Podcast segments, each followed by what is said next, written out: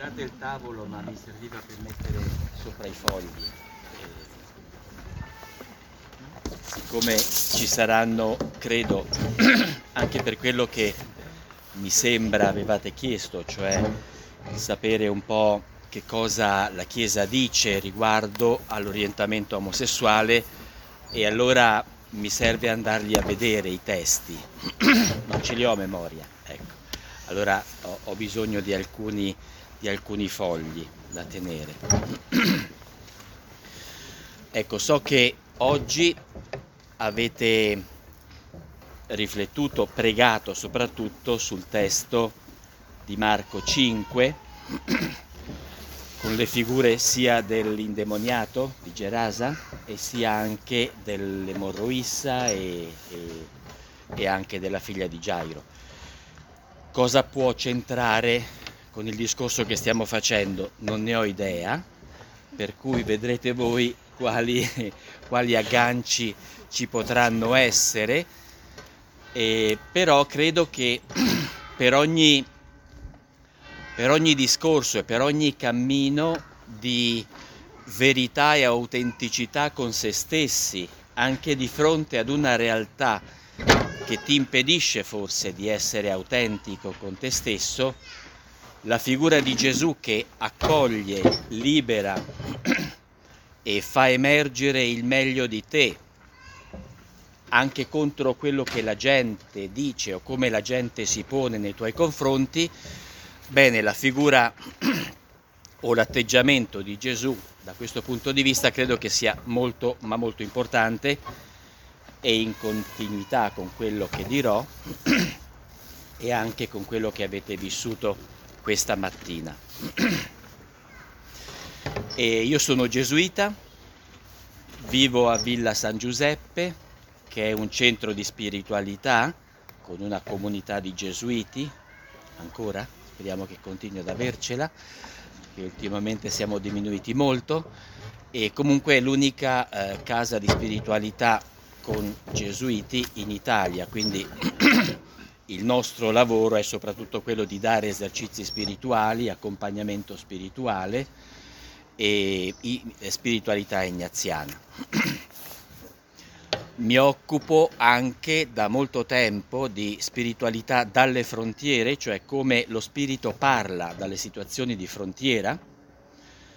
E normalmente lo spirito parla soprattutto da quelle, eh, da quelle realtà perché non per niente il risorto manda la sua chiesa in Galilea e lì lo precede perché in Galilea, cioè la terra delle genti, dei pagani, la terra degli altri, è il luogo dove davvero lui si può incontrare in maniera più vera, più autentica.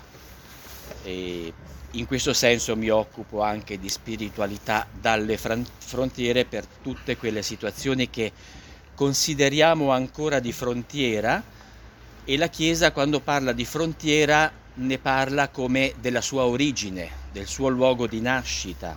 È un valore importante la frontiera per la Chiesa, perché senza la frontiera non ci sarebbe, non ci sarebbe la Chiesa. È nata nel momento in cui eh, la setta ebraico-cristiana ha deciso di aprirsi anche ai lontani, ai diversi, ai pagani. da lì è cominciato a crescere la Chiesa come la conosciamo oggi. Per questo è un termine di valore, non di eh, c'è anche la frontiera, no, è essenziale per la Chiesa. E in modo particolare mi occupo della realtà della pastorale con persone LGBT da parecchi anni. Eh, quello che in qualche modo mi ha abbastanza scosso, un'esperienza che ho fatto in Canada quando ero in, in, mi stavo formando per diventare direttore di esercizi ignaziani. ho fatto quasi un anno lì di formazione, eccetera. C'era, eh, c'erano due, una coppia di anziani eh, che parlavano tranquillamente dei loro figli e anche del loro figlio eh, omosessuale che era in coppia. E nel periodo di Natale in Canada la, la casa dove eravamo, il centro di spiritualità, chiudeva per il freddo, quindi poi sono andato a Toronto e loro erano di Toronto, quindi per Natale mi hanno invitato, solo che mi hanno invitato a casa del figlio con il compagno, per cui nel 2004 io uh, ho fatto il Natale in casa di una, di una, coppia gay con i genitori, i suoceri e a me sembrava di stare su Marte sinceramente perché dico ma com'è possibile una cosa del genere? E quello che mi ha colpito era la normalità di questo anche dal punto di vista della fede perché poi questa coppia che si formava con me erano comunque guide ed esercizi quindi dentro all'ambito sia dei gesuiti sia anche ecclesiale Ecco, questo mi ha abbastanza destabilizzato, soprattutto per quanto riguarda questa realtà, per cui poi tornando in Italia, già dei primi anni, 2004-2005, a Napoli ho cominciato ad avere dei contatti con i gruppi dei cristiani LGBT, eh, sia a Napoli, poi sono stato trasferito a Roma e quindi con i gruppi di Roma, lì il contatto con la realtà nazionale, il forum, eccetera, poi a Bologna e quindi anche il gruppo di Bologna. Eh, stando a Roma avevo conosciuto Monsignor Zuppi che era il, il, il vescovo ausiliare del centro e avevamo collaborato su questi temi, per cui poi quando l'ho ritrovato a Bologna lui stesso mi dice hanno sbolognato anche te, eh? e, e sì, in effetti, per cui poi alla fine abbiamo continuato a collaborare anche su questi temi. Questo solo per dire, forse perché sono qui, non lo so. e, e, niente, per cui conosco eh, molte persone normali, normalissime, di, di orientamento eterosessuale, omosessuale, ma questo è secondario, e brave, bravissime, che vivono anche la loro realtà eh, affettiva di relazione a partire dalla fede, a partire dalla loro umanità e mi piace accompagnarle e, e conoscerle. Brevemente, non so se sarò breve, ma spero, lo vorrei, cosa dice la Chiesa oggi sull'omosessualità?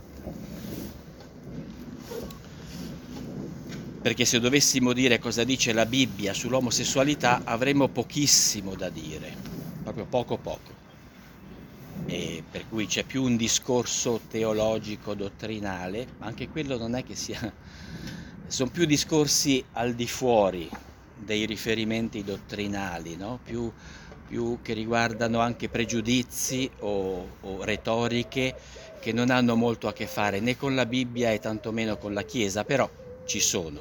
Comunque la Chiesa cosa dice della, della, dell'om- sull'omosessualità oggi? In questo momento.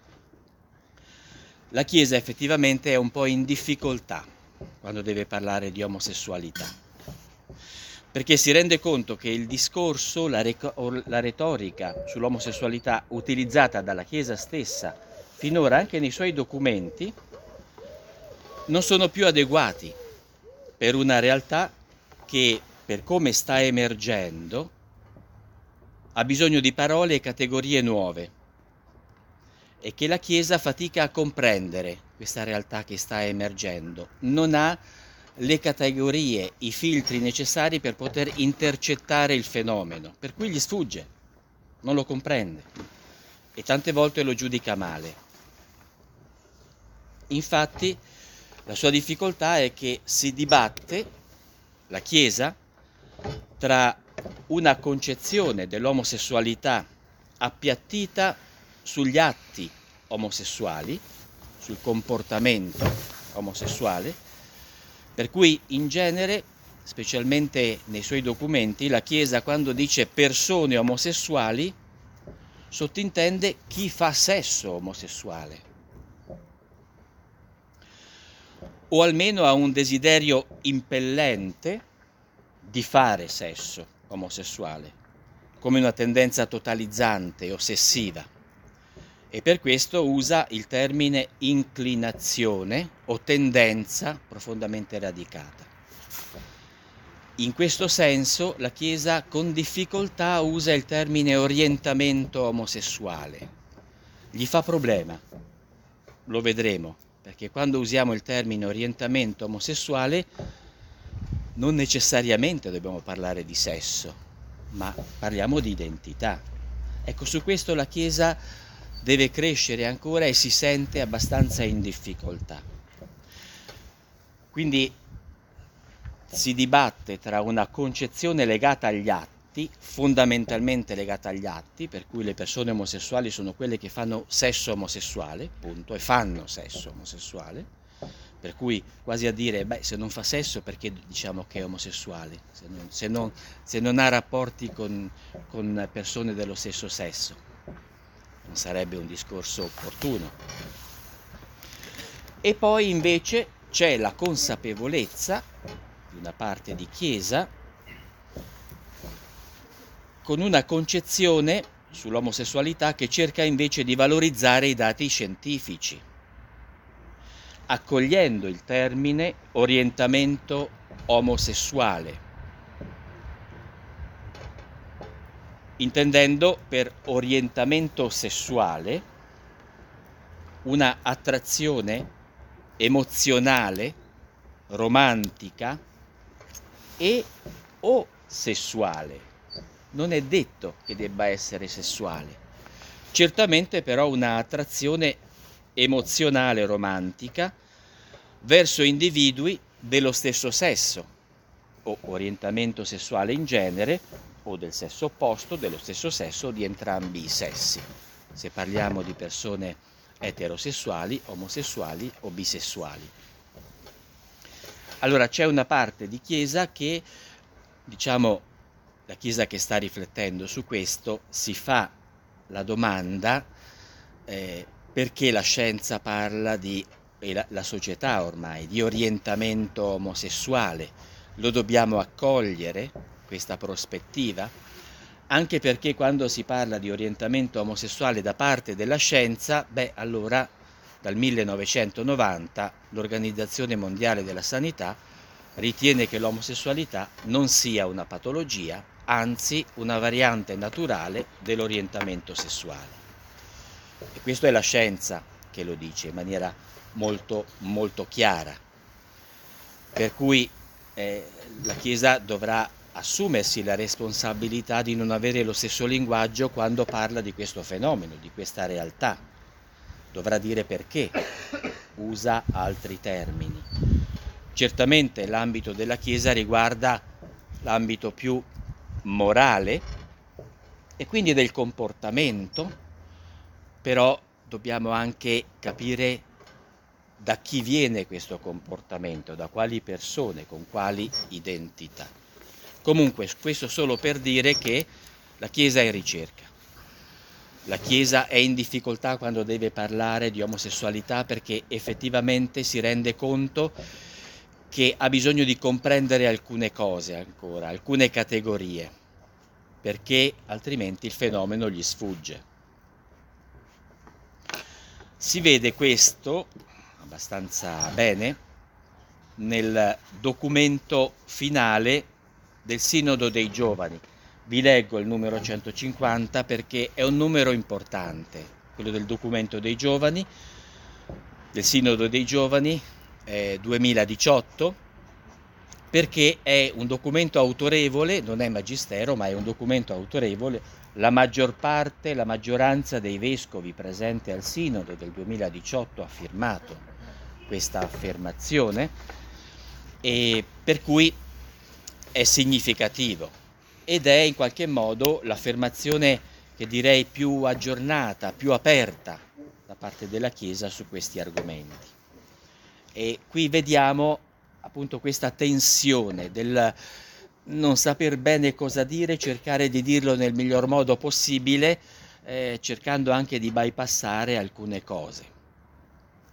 Dice nel numero 150, il documento finale del Sinodo dei giovani. Esistono questioni relative al corpo, all'affettività e alla sessualità che hanno bisogno di una più approfondita elaborazione teologica, antropologica, teologica e pastorale Quindi lo ammette, non ne sappiamo abbastanza. Da realizzare nelle modalità e ai livelli più convenienti, da quelli locali a quello universale. Per questo abbiamo attivato anche incontri, corsi di formazione, per questo a Villa San Giuseppe.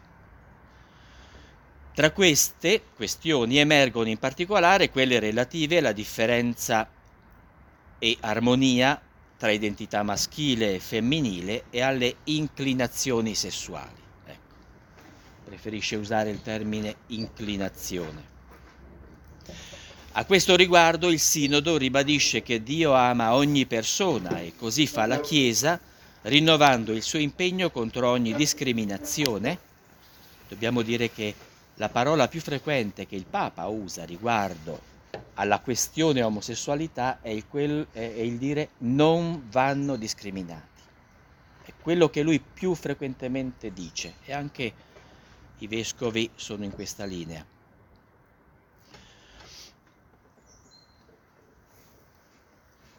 Contro ogni discriminazione e violenza su base sessuale. Ugualmente riaffor- riafferma la determinante rilevanza antropologica della differenza e reciprocità tra l'uomo e la donna e ritiene riduttivo definire l'identità delle persone a partire unicamente dal loro orientamento sessuale.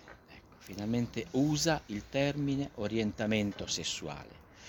E siccome voleva dare un po' di sostanza a questa citazione, a questa, a questa parola, a questo termine, orientamento sessuale, ha cercato di vedere se nei documenti risultava da qualche parte. E quindi sono dovuti andare al documento del 1986 dove c'è un atteggiamento, c'è un, un accenno proprio nel dire che le persone non devono essere discriminate in base al loro orientamento sessuale. Adesso cercare proprio il termine orientamento omosessuale sarebbe un po' troppo, però intanto ci si comincia ad avvicinare. La frase successiva è molto bella, molto importante. Esistono già in molte comunità cristiane cammini di accompagnamento nella fede di persone omosessuali. Il Sinodo raccomanda di favorire tali percorsi. In questi cammini questo soprattutto il Sinodo raccomanda di favorire i percorsi di accompagnamento nella fede di persone omosessuali. Quindi è come un, un, um, una, un accogliere tutti quei gruppi che da molti anni fanno questi cammini, si sono sempre sentiti eh, come nelle catacombe, no? non accolti, non ufficiali. Adesso il Sinodo dice no, no, sono da favorire. Questo è stato importante. In questi cammini le persone sono aiutate a leggere la propria storia, ad aderire con libertà e responsabilità alla propria chiamata battesimale, a riconoscere il desiderio di appartenere e contribuire alla vita della comunità, perché questi gruppi esprimevano esattamente questo, nell'esperienza invece di essere allontanati. Sono invitati a discernere le migliori forme per realizzare questa integrazione nella comunità. La frase finale è molto importante, in questo modo si aiuta ogni giovane, nessuno escluso, a integrare sempre più la dimensione sessuale, e sta parlando delle persone omosessuali, a integrare sempre più la dimensione sessuale, sessuale nella propria personalità, parla di integrazione, crescendo nella qualità delle relazioni e cammino verso il dono di sé. Da tempo eh, la Chiesa, anche, anche negli ambienti formativi, seminari religiosi, ma anche educativi, aveva una posizione piuttosto ambigua e problematica riguardo alla, all'omosessualità, all'orientamento omosessuale. Diceva si può vivere una vita cristiana nella misura in cui chi lo sente in sé, lo percepisce in sé, lo metta tra parentesi e viva come se non ci fosse, anzi in qualche modo contrastandolo, non soltanto nel comportamento, ma anche nel sentirsi omosessuale, a volte anche spingendo, non ufficialmente grazie a Dio, a cammini riparativi o anche semplicemente a eh, non, ehm, non pensare di essere omosessuali, un atteggiamento egodistonico nei confronti della propria omosessualità o con un termine meno compromesso dal punto di vista eh, terapeutico, ego alieno. Comunque, qui invece si parla di integrazione. I giovani vanno aiutati a integrare nella propria personalità, quindi a cogliere, accettare in maniera positiva anche loro, eh, il loro orientamento omosessuale, se c'è. Non va rifiutato. E questo è molto importante. Però questo per dire come in questo documento, che è un po' la punta di diamante per ora eh, della pastorale con persone LGBT, c'è ancora questa ambiguità nei termini, nel non sapere cosa usare e come usarli. Lo si vede anche questa difficoltà nelle due versioni del, del catechismo,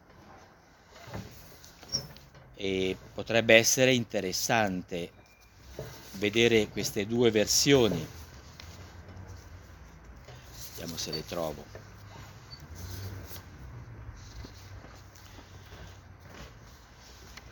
Non so se lo sapete, ma il Catechismo della Chiesa Cattolica ha avuto una prima versione nel 1992 e poi c'è stata una revisione edizio tipica nel 1997 e tra l'una e l'altra riguardo all'omosessualità qualcosa è cambiato.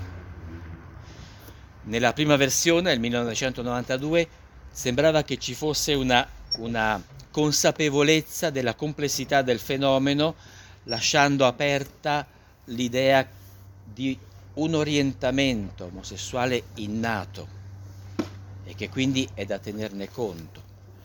Poi dopo è cambiato e si è usato, si è preferito ter- usare il termine ehm, tendenza profondamente radicata.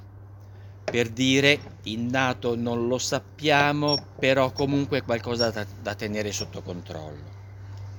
Dice nel numero nel, nel 1992 diceva un numero non trascurabile di uomini e di donne presenza, presenta tendenze omosessuali innate Costoro non scelgono la loro condizione omosessuale. Essa costituisce per la maggior parte di loro una prova. Aprendo alla dimensione innata, allora è chiaro, si va nella direzione del dire questa persona è così, non lo è diventata, tantomeno lo ha scelto. E allora cosa gli possiamo chiedere anche per quanto riguarda il comportamento, se questa persona è da sempre così. E erano gli anni, 1992, erano gli anni in cui anche la scienza cominciava a dire in maniera chiara che non è una patologia. 1997, un numero non trascurabile di uomini e di donne presenta tendenze omosessuali profondamente radicate. Quindi cancella innate, cancella la frase non la scelgono, questa inclinazione oggettivamente disordinata, aggiunge oggettivamente disordinata, costituisce per la maggior parte di loro una prova. Ecco, giusto per dire, anche nella Chiesa c'è stata una discussione, un, un cercare di capire, un cercare di approfondire, proprio perché non è chiaro, non è chiaro. E se qualcuno vi dice, ma è chiaro cosa la, la Chiesa dice riguardo all'omosessualità, mm, non so cosa abbia letto, perché effettivamente ci sono delle, delle, affermazioni anche negli stessi documenti che andrebbero lette e contestualizzate per capire davvero che cosa vogliono dire. E sono legate soprattutto ad una concezione dell'omosessualità che è appiattita sugli atti omosessuali, non sull'identità profonda della persona omosessuale. L'idea di omosessualità appiattita sugli atti risente di una mentalità premoderna e anche biblica. È interessante quello che dice la Pontificia Commissione Biblica nel documento Che cosa è l'uomo del, mille, nel 2018 e già quando comincia a parlare dell'omosessualità al numero 185 dice va subito rilevato che la Bibbia non parla dell'inclinazione erotica verso una persona dello stesso sesso, ma parla solo degli atti omosessuali e di questi tratta in pochi testi, diversi fra loro per genere letterario e importanza. Genesi 19, dice il Catechismo, l'episodio di Sodoma e Gomorra, il Catechismo cita l'episodio di Sodoma e Gomorra, bene, poi la, la Pontificia Commissione Biblica si affretta a dire oh, abbiamo sbagliato, perché in realtà Sodoma e Gomorra non parla dell'omosessualità, parla della xenofobia. I sodomiti sono gli xenofobi. Non so, potrebbe essere interessante che vi legga cosa dice la Pontificia Commissione Biblica riguardo all'episodio di Sodoma e Gomorra. Dice, in conclusione dobbiamo dunque dire che il racconto riguardante la città di Sodoma illustra un peccato che consiste nella mancanza di ospitalità, con ostilità e violenza nei confronti del forestiero, comportamento giudicato gravissimo e meritevole perciò di essere sanzionato con la massima severità perché il rifiuto del diverso, dello straniero, bisognoso e indifeso, è principio di disgregazione sociale, avendo in se stesso una violenza mortifera che merita una pena adeguata. Quindi i sodomiti sono gli xenofobi, secondo la scrittura e secondo l'interpretazione che, l'interpretazione che ne dà la Pontificia Commissione Biblica, che fa parte della Congregazione per la Dottrina della Fede, è un organismo congregazione. Per questo è interessante vedere come il catechismo nel dire che gli atti omosessuali sono depravazioni, come prima citazione metteva Sodoma. E adesso bisogna toglierla, perché non è così. Altri testi, Levitico, ma come anche nel Nuovo Testamento, soltanto, soltanto, eh, 1 Corinzi, o anche 1 Timoteo, dove ci sono degli elenchi di peccati riprovevoli, soprattutto sessuali, dove c'è anche il peccato di atti omosessuali insieme però all'adulterio, all'incesto, non si focalizza in modo particolare sullo, sugli atti omosessuali. E poi romani, ma poi non ci sono più altri testi solo per dire perché la Chiesa si concentra nel parlare di omosessualità soltanto eh, nel caso di atti omosessuali, perché risente di questa mentalità antica, premoderna e quindi anche biblica, dove di per sé non esistevano persone omosessuali. L'omosessualità come la intendiamo noi oggi, con orientamento omosessuale, si è cominciato a, a, parlarne alla fine del 1800 ed è nel Novecento, soprattutto anche con Freud, che si è cominciato a intendere che ci sono delle persone che strutturalmente hanno un orientamento omosessuale e che quindi la loro natura è essere attirati in maniera affettiva o erotica verso persone dello stesso sesso. Perché di per sé prima non c'era l'idea di un orientamento omosessuale diverso, erano tutti eterosessuali. L'idea era che tutti quanti naturalmente sono eterosessuali, solo che qualcuno compie degli atti omosessuali e per questo sono contro la loro stessa natura. Ecco, la Chiesa ancora riprende o risente di questa mentalità premoderna e fa fatica ad assumere le consapevolezze so- sociologiche e anche psicologiche, scientifiche degli ultimi anni.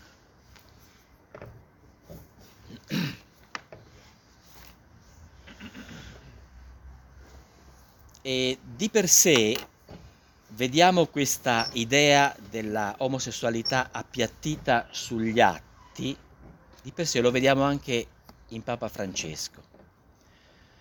Capita spesso che quando lui parla delle persone omosessuali che devono essere accolte e che devono essere integrate, però ne parla come devono essere integrati tutti i peccatori, come devono essere integrate tutte le persone che in qualche modo possono comportarsi male, ma bisogna avere misericordia, bisogna, devono essere accolte. Questo ci fa capire che eh, dietro a certe sue affermazioni c'è un po' l'idea che se parla di persone omosessuali parla di persone che compiono atti omosessuali. E, per esempio, no, una, delle ultime, una delle ultime interviste che il Papa ha fatto, quella all'Associated Press, come si dice? Associated Press. Ecco. In Canada non hai... Mi è scappato. e proprio a gennaio. Eh, nell'intervista lui insiste in maniera molto importante che l'omosessualità non è un crimine, sta per andare, stava per andare in Africa, dove ci sono delle nazioni in Africa dove l'omosessualità praticata ovviamente è un crimine per cui le persone possono, essere, possono subire anche la pena capitale, certamente il carcere, soltanto per aver compiuto degli atti omosessuali. Ecco, il Papa diceva non è giusto, non è un crimine.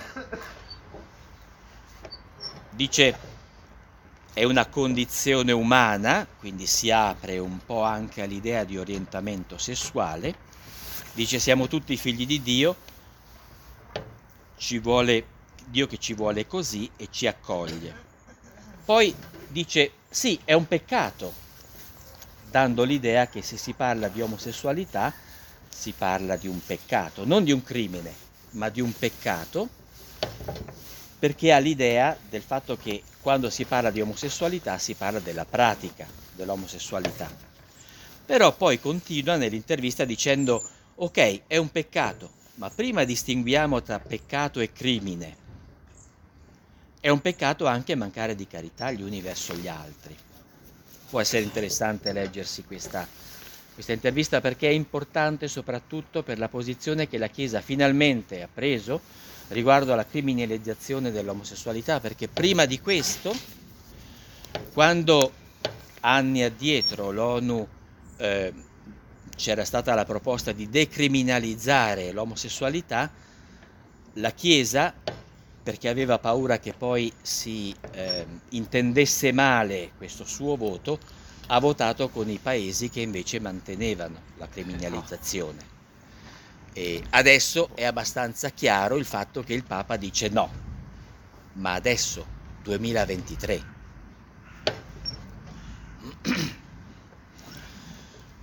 E, ehm, ed è interessante poi quando ha cercato di specificare quello che stava dicendo riguardo al dire sì, l'omosessualità è un peccato, rispondendo a padre Martin ha voluto chiarire mi sono riferito semplicemente all'insegnamento della morale cattolica che dice che ogni atto sessuale al di fuori del matrimonio è peccato.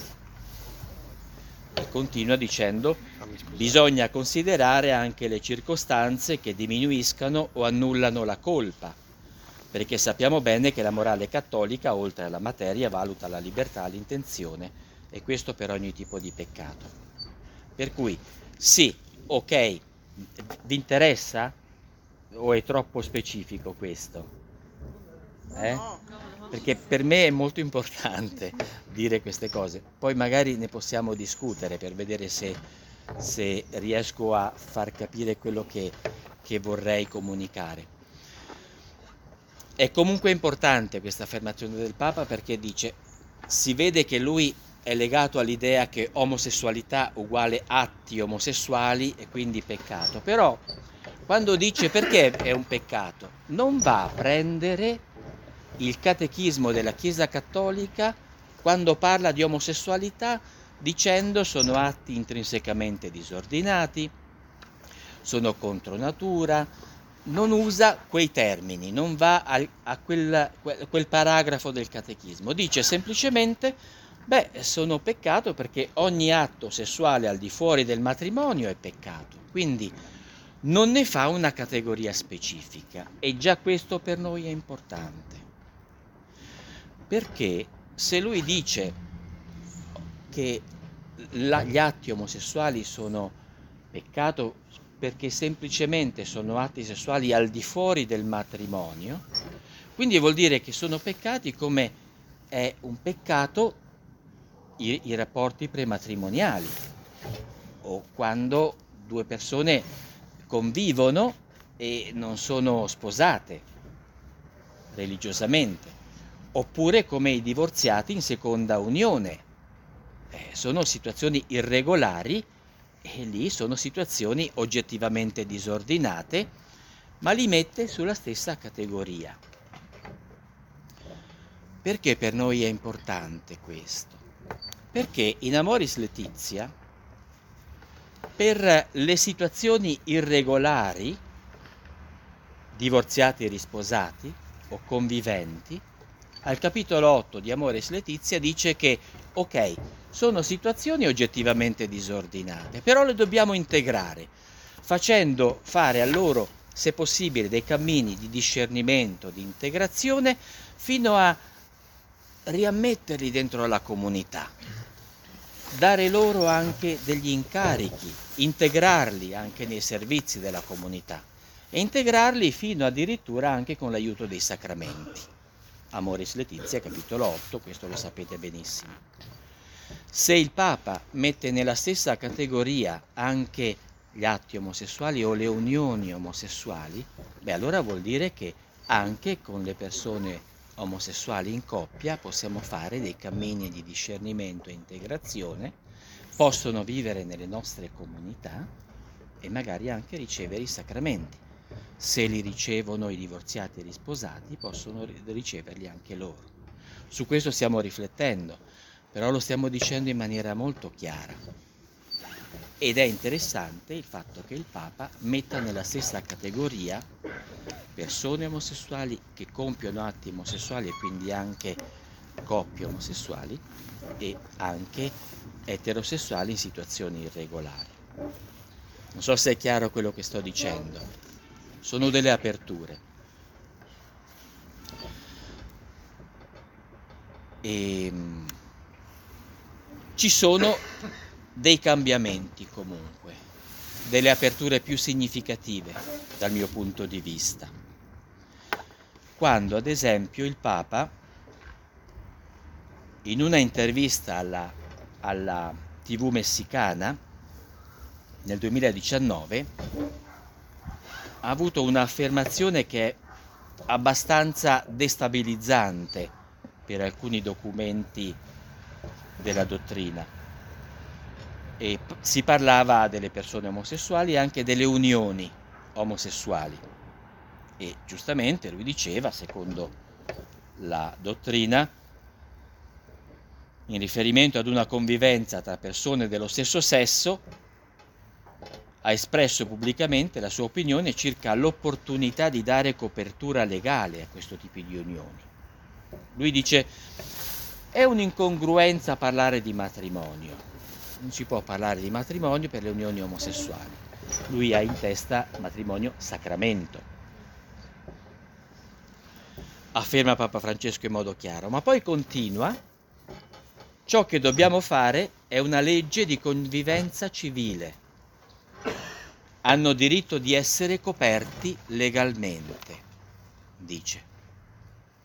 Ecco, se questa cosa l'avesse detta ai tempi delle unioni civili, forse le cose sarebbero andate in maniera più spedita e più veloce di come sono andate. Però l'ha detta nel 2019 e a noi va benissimo lo stesso.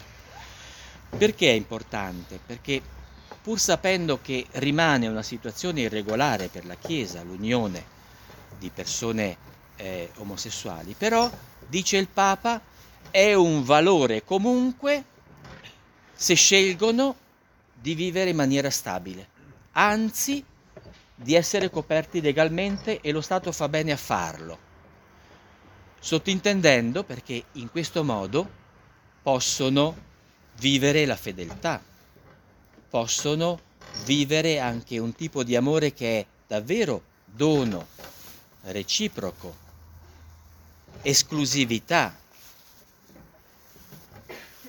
una certa forma di coniugalità e questo è un valore, e questo è un valore. Detto da un papa, questo è molto, ma molto importante.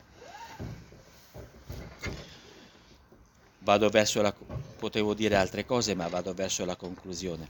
Per questo sono importanti eh, contributi come quelli di Aristide Fumagalli, eh, il suo testo, il suo corso anche alla, alla, faco, la, alla Facoltà dell'Italia settentrionale, eh, L'amore possibile riguardo alle, alle, alle coppie omosessuali, dove si usa esplicitamente il termine amore.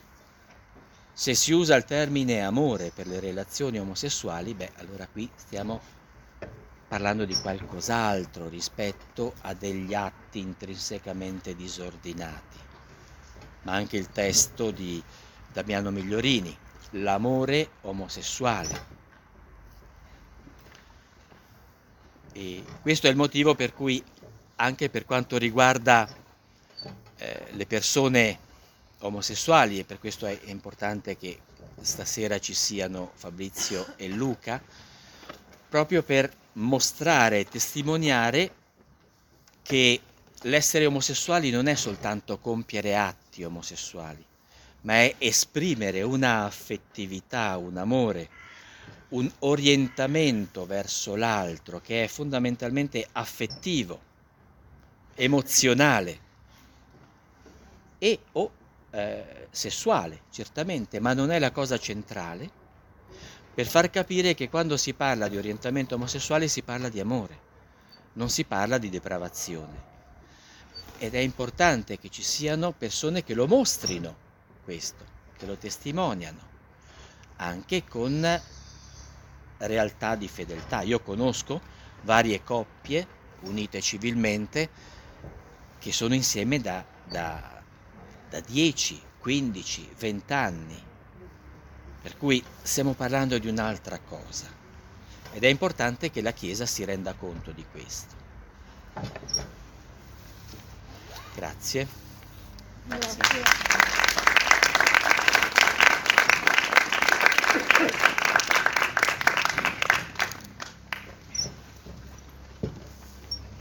Che facciamo?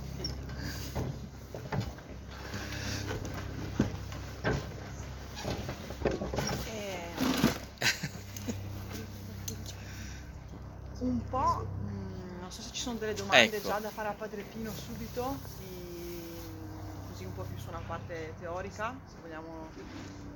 E poi in realtà io vorrei lasciare la parola sì. a Fabrizio Luca. Eh, vuoi fare una, una, testimonianza? Io vedevo Luca che alzavi le sopracciglia molto spesso sì. mentre Padre Pino sì. parlava. È difficile camuffare. No, no, comunque abbiamo detto solo cose belle, quindi oggi diciamo cose belle. Non, oggi siamo nella parte cose belle. Siamo, siamo, vicini a Pasqua, quindi cose... è finito Sanremo, quindi... sì. Però un po' la vostra testimonianza in realtà è una cosa bella. Grazie. Ah, scusate, ho, ho, ho detto a Luca che al, alzava spesso le sopracciglia mentre Padre Pino parlava e Luca ha risposto sì. solo cose belle oggi, dato che ha appena finito Sanremo, per cui siamo in un mood positivo. Esatto. Ecco, ehm, la cosa che avevo detto prima era se vogliamo fare qualche domanda in realtà direttamente a Padre Pino, oppure se lasciamo un attimo la parola a Fabrizio e Luca, intanto vengono un po' di idee, secondo me anche questo ci sta, anche perché penso che poi cioè, eh, un po' di testimonianza vostra è l'incarnazione di certe cose, oppure ci può far venire l'ispirazione per qualche domanda a Padre Pino.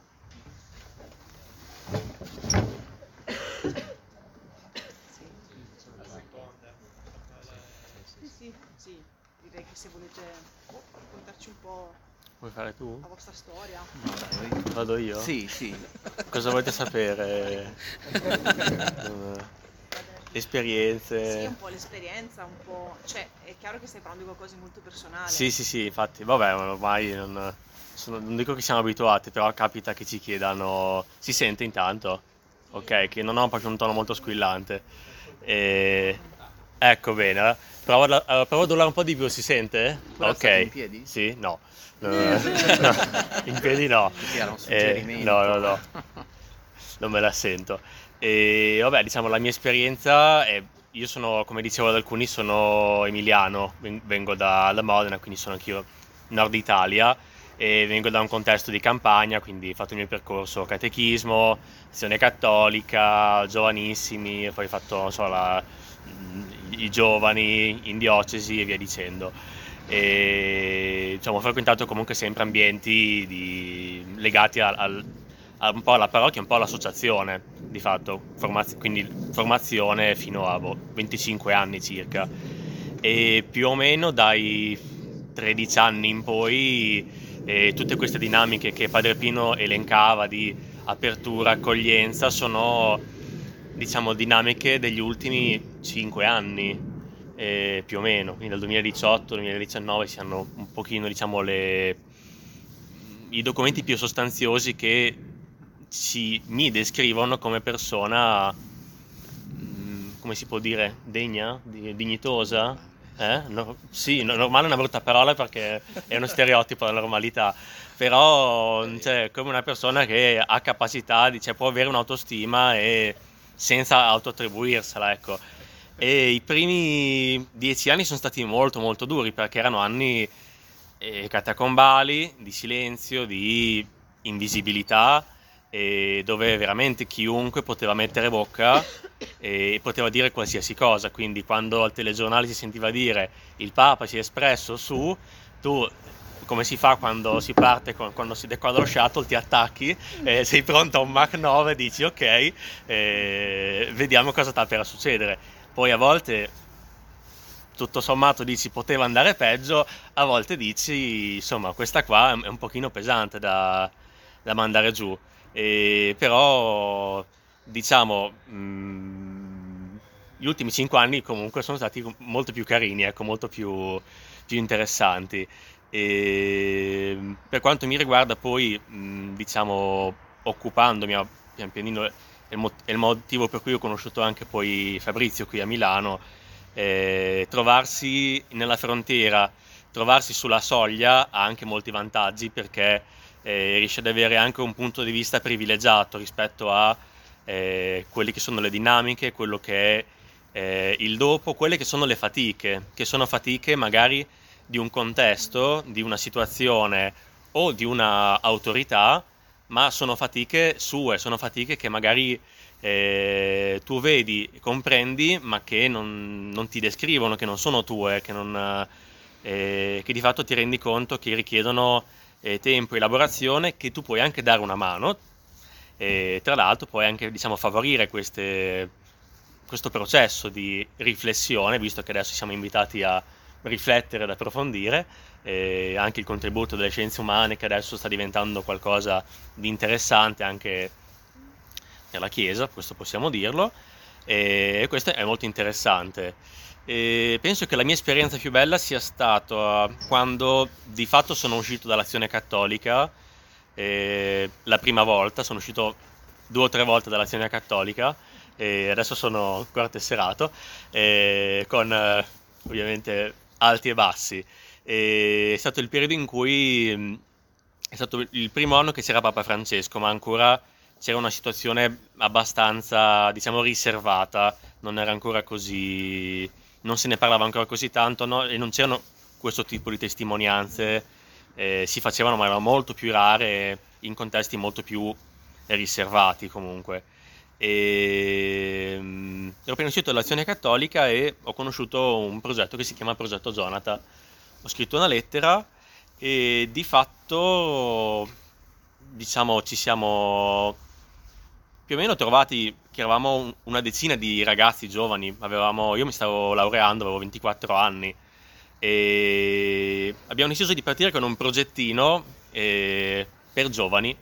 Abbiamo detto, facciamo qualcosa per i giovani perché effettivamente attualmente, ce n'era già stato un altro prima, ma attualmente di gruppi di giovani sul, sul territorio nazionale, quindi immaginatevi da Aosta fino alla Sicilia, eravamo dieci ragazzi che provavano a mettere in piedi qualcosa di virtuale, tra l'altro, quindi online, riunioni Skype, 2016, quando non c'erano ancora le videochiamate di Meet, quando non c'era ancora tutto questo. E, mm, diciamo, siamo stati fortunati perché da un lato abbiamo conosciuto tante persone, sia persone omosessuali che ci hanno preceduto. Questi gruppi di cui parlava Padre Pino hanno più di 40 anni alcuni, quindi si lavora da, da molto tempo con persone che aspettano da tanti anni. E abbiamo conosciuto operatori pastorali come Padre Pino o anche genitori con, uh, con persone LGBT, quindi non solo omosessuali. E, e questo ha favorito molto anche diciamo, la crescita di questa, di questa rete, di questo progetto, di cui i giovani erano una piccola parte, una piccolissima parte.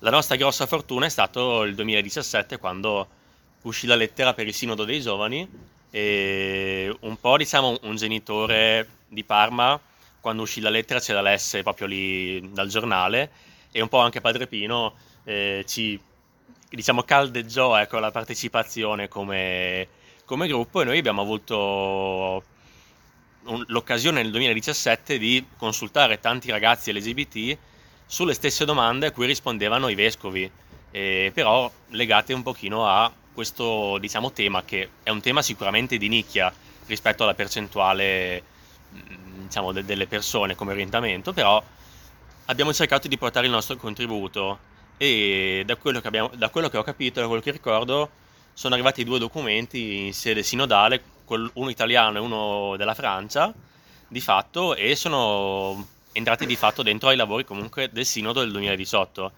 Quella è stata, diciamo, forse la parte più più incoraggiante e anche più di, di apertura che poi ha fatto crescere molto questo progetto. E dopodiché, vabbè, il, um, di fatto è un progetto che organizza so, ritiri, eh, attività, fa attività anche molto online, eh, di qualsiasi tipo, dalla preghiera al confronto, ludiche. E, um, un altro bel periodo, devo dire la verità, è stato il Covid, perché eh, essendo per noi tutto online, questo ha fatto, diciamo, crescere in una maniera esponenziale eh, le nostre attività perché essendo tutti in casa la gente usava molto di più internet e cercava molto di più il gruppo e l'incontro anche, c'era molto bisogno dell'incontro, quindi siamo partiti con le preghiere online, la liturgia delle ore, le veglie e um, abbiamo aperto il settore adulti nel 2000 e, fine 2020, siamo partiti con uh, un, uh, un gruppo anche per gli adulti e e attualmente, diciamo, finito il Covid, questo progettino va avanti, adesso sono più di 250 persone e, mm, da tutta Italia e la cosa buona è che negli ultimi 5-6 anni stanno iniziando anche a nascere realtà di gruppi giovani anche in Italia proprio mh, legati alle diocesi, diocesani. Penso a Padova, penso a Roma, penso a Milano anche. C'è un gruppo che si chiama Il Guado Giovani che è erede del Guado, che è il gruppo storico di eh, cristiani omosessuali di Milano. Bologna. Eh, Bologna è un gruppo giovani? Beh, ci sono i giovani. Ci sono i giovani, sì. diciamo, Bologna ha tanti giovani, però diciamo, sentono forse meno l'esigenza ecco, di un gruppo perché eh, penso che siano si sentano ecco, molto più inclusi più che integrati, si sentano molto più inclusi nella dimensione eh, la, loro, la, loro, dimensione di fede, il loro orientamento eh, è vissuto meno come una forma di, eh, in, in, forma diciamo dissociata. Eh, io ho abitato 5 anni a Bologna, che lavoravo a Bologna prima e stavo eh, a Bologna, quindi ho conosciuto Padre Pino anche per questo motivo. E, diciamo, viaggiando un po' per, per l'orbe, per questi progetti, ho conosciuto anche Fabrizio Milano in tempo di Covid sì, nel 2020. Fine 2020. 21 forse. Cioè, conosci- nel novembre 2020. Ah, cioè, Sì. sì, sì, sì, sì, la prima volta che ci siamo visti, Sì. sì, era online. Esatto. Sì, sì. E tutto qui. Poi vabbè, se ci sono domande di qualsiasi tipo, solo cose belle, mi raccomando. Non- Ci siamo. Boh, dai, allora sparo io a zero sulla chiesa, così. No, eh, no, scherzo. Non ho, non ho problemi su No, no, questo. infatti. Sì, Possiamo dirlo che è indietro di 200 anni, anche di più, lo no? diceva Martino. Eh, esatto, quindi... Sì, 200. Mm, no, comunque adesso, a parte gli scherzi, magari... mm, mm, non saprei bene cosa raccontarvi della mia storia, perché... eh, per- me è fichissimo che qui c'è gente veramente che ha accompagnato la mia storia da quando sono in parrocchia, cioè c'è qualcuno di voi con cui ho collaborato in parrocchia da adolescente, qualcuno con cui ci siamo visti a Selva piuttosto che eh, qui al Veliero, gli ex confratelli gesuiti, per cui cioè, mh, la mia percezione è che realmente, eh, come diceva Suor Sara, no? Eh, le nostre vite sono veramente intrecciate. Non sapendo cosa dirvi, io potrei dirvi magari a spot quali, quali possono essere state le mie esperienze eh, di vita legate alla mia mh, crescita come persona integrata, eh, quindi capace di eh, esprimere completamente quello, quello che sono, eh, nell'ambito un po' della mia storia nella Chiesa. eh. E, per cui una prima cosa che mi veniva in mente era quando ero adolescente, prima di far parte della Chiesa, cioè come tutti, fa- facevo e faccio parte di una società italiana, cioè che di base mh, non è tra le più inclusive, si potrebbe dire, da- dal punto di vista dell'omosessualità. Per cui cioè, io tutta la mia adolescenza, tutta la mia gioventù, di fatto l'ho passata in, am- in ambienti neanche ostili, direi, alla- all'omosessualità, ma molto indifferenti, cioè dove n- non esiste il problema. Se penso anche all'esperienza in parrocchia, non si poneva proprio il problema dell'esistenza dell'omosessualità delle persone omosessuali, per cui mh, io penso alla mia adolescenza e gioventù come un'adolescenza di persona che inizia a sentire mh, la propria sessualità ma non sa bene come esprimerla e mh, non si sente particolarmente aiutato a farla venire fuori. Ripeto, non tanto e non solo perché si sente in un ambiente ostile, ma in un ambiente per il quale non esiste questa cosa qua. Ecco. Eh, E ricordo quando ne parlai col, col prete di allora del fatto che no, Don, comincio a sentire che mi piacciono i maschi così, cioè la sua risposta fu Fabri, vai tranquillo, cioè tu non mi sembri effeminato. E chiuse così la cosa, cioè la- l'aiuto ad integrarsi fu que- questo. eh? E per cui È hai falso quello che senti. è falso quello che percepiva probabilmente il mio prete. cioè, non era neanche capace di vedere le cose. quindi- vabbè. Ehm, per cui diciamo il percorso no, di integrazione completa di quello che sei tu eh, per me è, stato molto ri- ritardato direi no? cioè ci è voluto tanto tempo e paradossalmente cioè, quello che mi ha aiutato di più a cominciare a venire fuori è stato proprio entrare nei gesuiti perché vabbè in tanti non mi conoscete però in, in una parte della mia storia avevo deciso di entrare nei gesuiti e, mh, era il 2011 e ecco questo ve lo racconto velocemente era divertente per entrare nei gesuiti devi fare alcuni colloqui prima di entrare oltre che psicologici cioè devi fare dei colloqui psicologici e poi dei colloqui con alcuni gesuiti per vedere un po' cioè se sotto c'è una vocazione effettivamente mh, reale oppure no ecco. e, e mi ricordo un colloquio con uno di questi gesuiti non so se conoscete Andrea Dall'Asta Eh, penso di sì. Milano. Eh, però gli, gli parlai della mia storia, del perché volevo entrare nei gesuiti, eccetera, eccetera.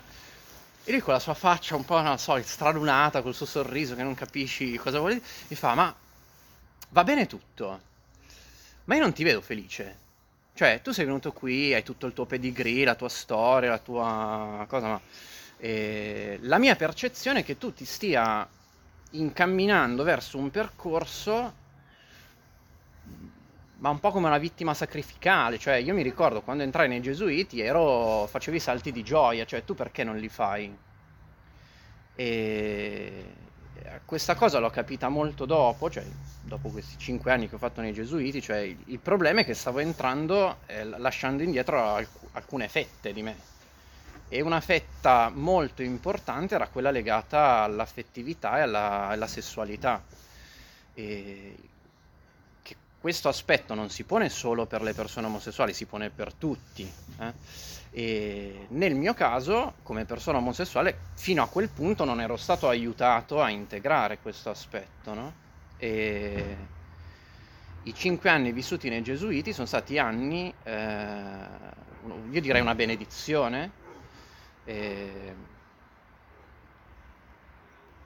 tra i vari doni che ho ricevuto in questi cinque anni eh, c'è stata proprio la possibilità di eh, mettere anche questo tassello nel, nel, nel mosaico che siamo, eh, che è quello legato alla mia affettività e alla, alla mia sessualità.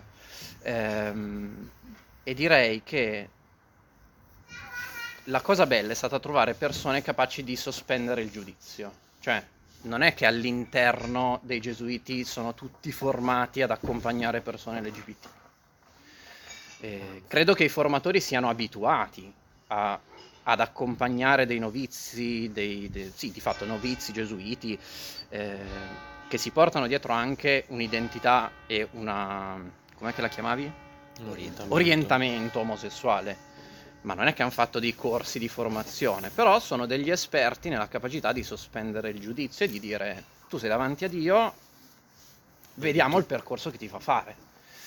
E, ehm, quindi questo tipo di accompagnamento la possibilità di fare dei percorsi psicologici e realmente ehm, la possibilità di incontrare personalmente il Signore eh, con questa modalità che un po' tutti condividiamo, ecco perché eh, cioè anche voi, anche tutti noi siamo un po' figli di questa spiritualità.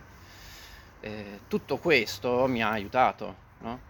E, è un po' come dicevo nel gruppetto di condivisione oggi.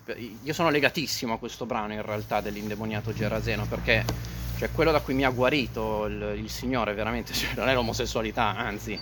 Eh, non si guarisce. Esatto. Già provato. Attenzione, no, no. Però realmente è stata la, la, possibilità di guarire da questa eh, costante, mh, mm, direi alla fine da quest'odio verso me stesso, cioè c'era una costante, sistematica eh, negazione di una parte di me, che era veramente come essere in catene, come colpirsi costantemente con le pietre. Mm? Per ognuno di noi è qualcosa, cioè magari per alcuni è, non lo so, la passione della danza, cioè per altri, per me era l'orientamento sessuale. E, mm, questa secondo me è stata la, la, cosa da cui mi ha liberato il Signore e non credo ci sia psicologo o psicoterapia che aiuti, cioè quello che mi ha aiutato veramente tanto è stato un insieme di tutto. Eh, poter fare dei percorsi psicologici seri ehm, per poter portare un po' la mia umanità eh, davanti al Signore ecco, e trovare nella... Eh, in questo dialogo autentico con lui eh, una, una, parola che facesse un po' una sintesi no, della, di chi sono io. Eh, uno dei motivi per cui lasciai i gesuiti era proprio per questo, cioè rendermi conto che di fatto una scelta non l'avevo fatta perché non, non avevo portato tutto me stesso di dentro. Cioè come fa, puoi fare una tua scelta di vita se tre quarti di te non la stai portando? E, e da lì è un po' ripartita la la, il mio percorso di vita, nel senso che ho ricominciato a fare il fisioterapista, ho continuato a, rimanere legato ai gesuiti proprio perché mh, sento che parte della mia vita è proprio legata alla spiritualità ignaziana, col desiderio di aiutarli nell'accompagnare esercizi. Qui è arrivato Pino, perché lui è stato anche responsabile della pastorale degli esercizi, dicendogli guarda Pino, sto pensando di darvi una mano per questo, cosa devo fare? Allora, devi fare questo, questo, quest'altro. Ma dimmi un po', come va con la vocazione? Cioè mi, fa, mi ha detto, parlami però un po' della tua vocazione, delle tue scelte di vita, visto che se vuoi aiutare a dare esercizi, devi essere un attimo, cioè devi aver fatto un tuo percorso vocazionale di vita, sia nella tua vocazione, sia nell'ambito affettivo. Cosa mi dici? allora gli raccontai, guarda Pino, cioè, tu sai meglio di me che sono uscito dai gesuiti perché sto scegliendo di vivere da laico. E da un punto di vista affettivo, eh, Pino, io te lo dico, cioè, sono omosessuale, per cui non è che mi vedo con moglie e figli tra due, tra due giorni. Eh, quello è un po' un cantiere. Ecco da poco ho lasciato il fidanzato che avevo trovato, eh, però insomma è un work in progress, ecco, anche se sono single. Ma... Eh. E mi fa, ma se vuoi, conosco i gruppi LGBT. e se, quindi diciamo che grazie a Pino ho scoperto anche questo, cioè la presenza in Italia, a Milano, eh, in ambito più nazionale, il gruppo creato da Luca.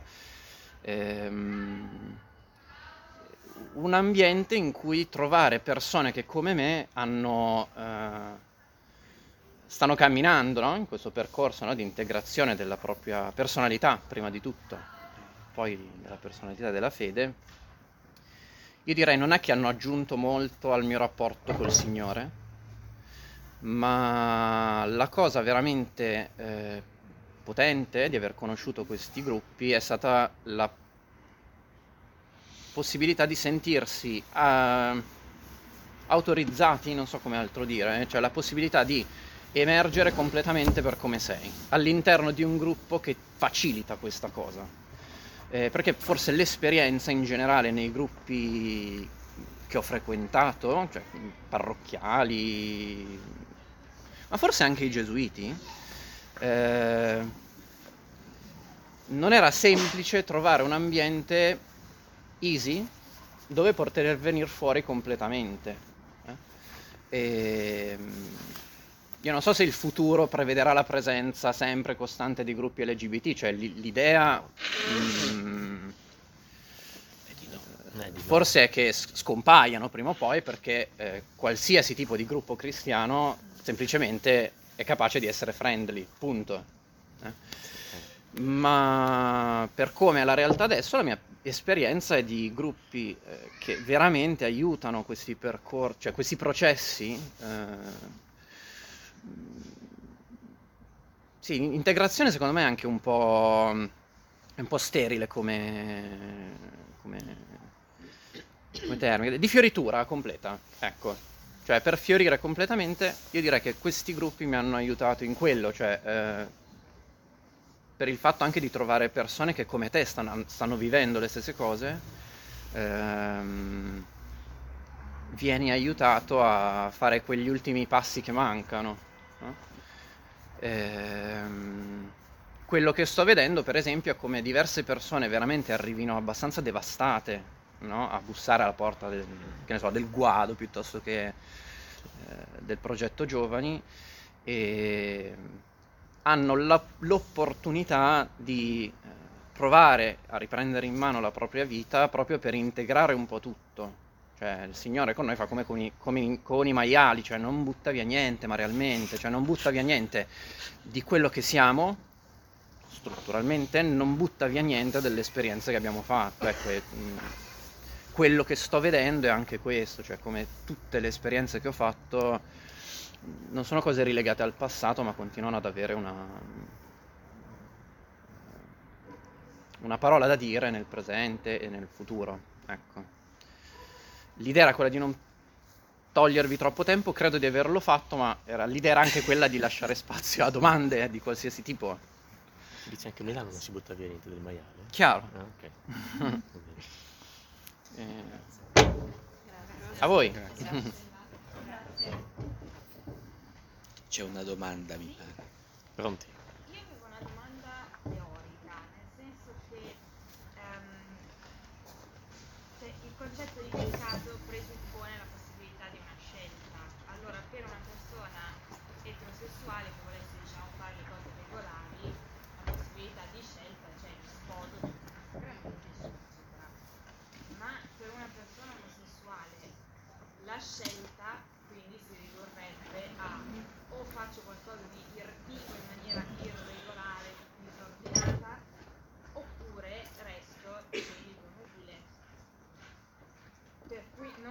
capisco tanto ecco, come effettivamente possano essere messi nella stessa categoria. Il vivere disordinatamente per una persona e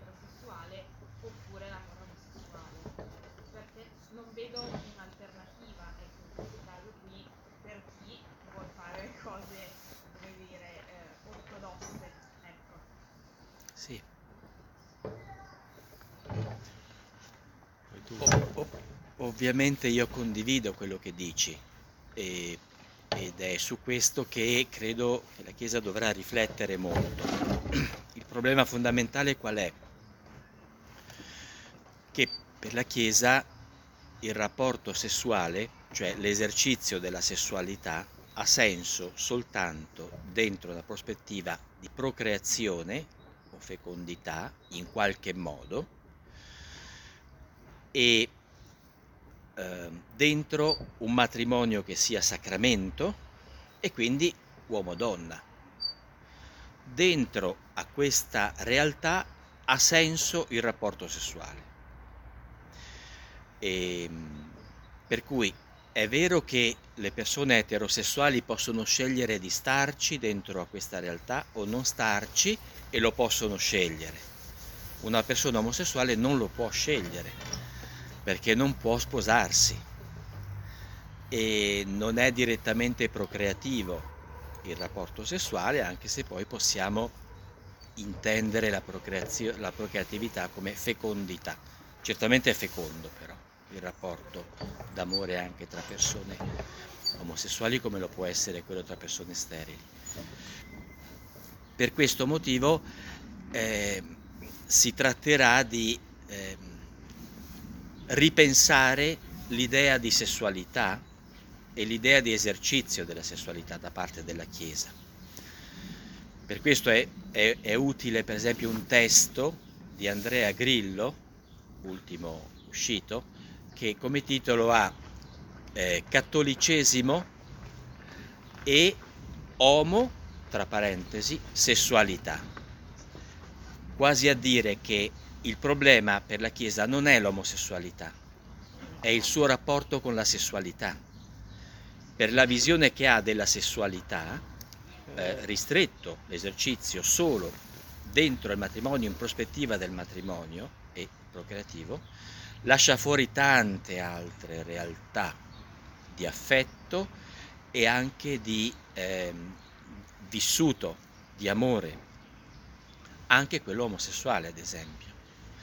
Per cui eh, si potrà in qualche modo riconsiderare la realtà delle persone omosessuali all'interno della Chiesa, anche esercitando la loro sessualità come amore, nella misura in cui si cambierà forse una visione della sessualità.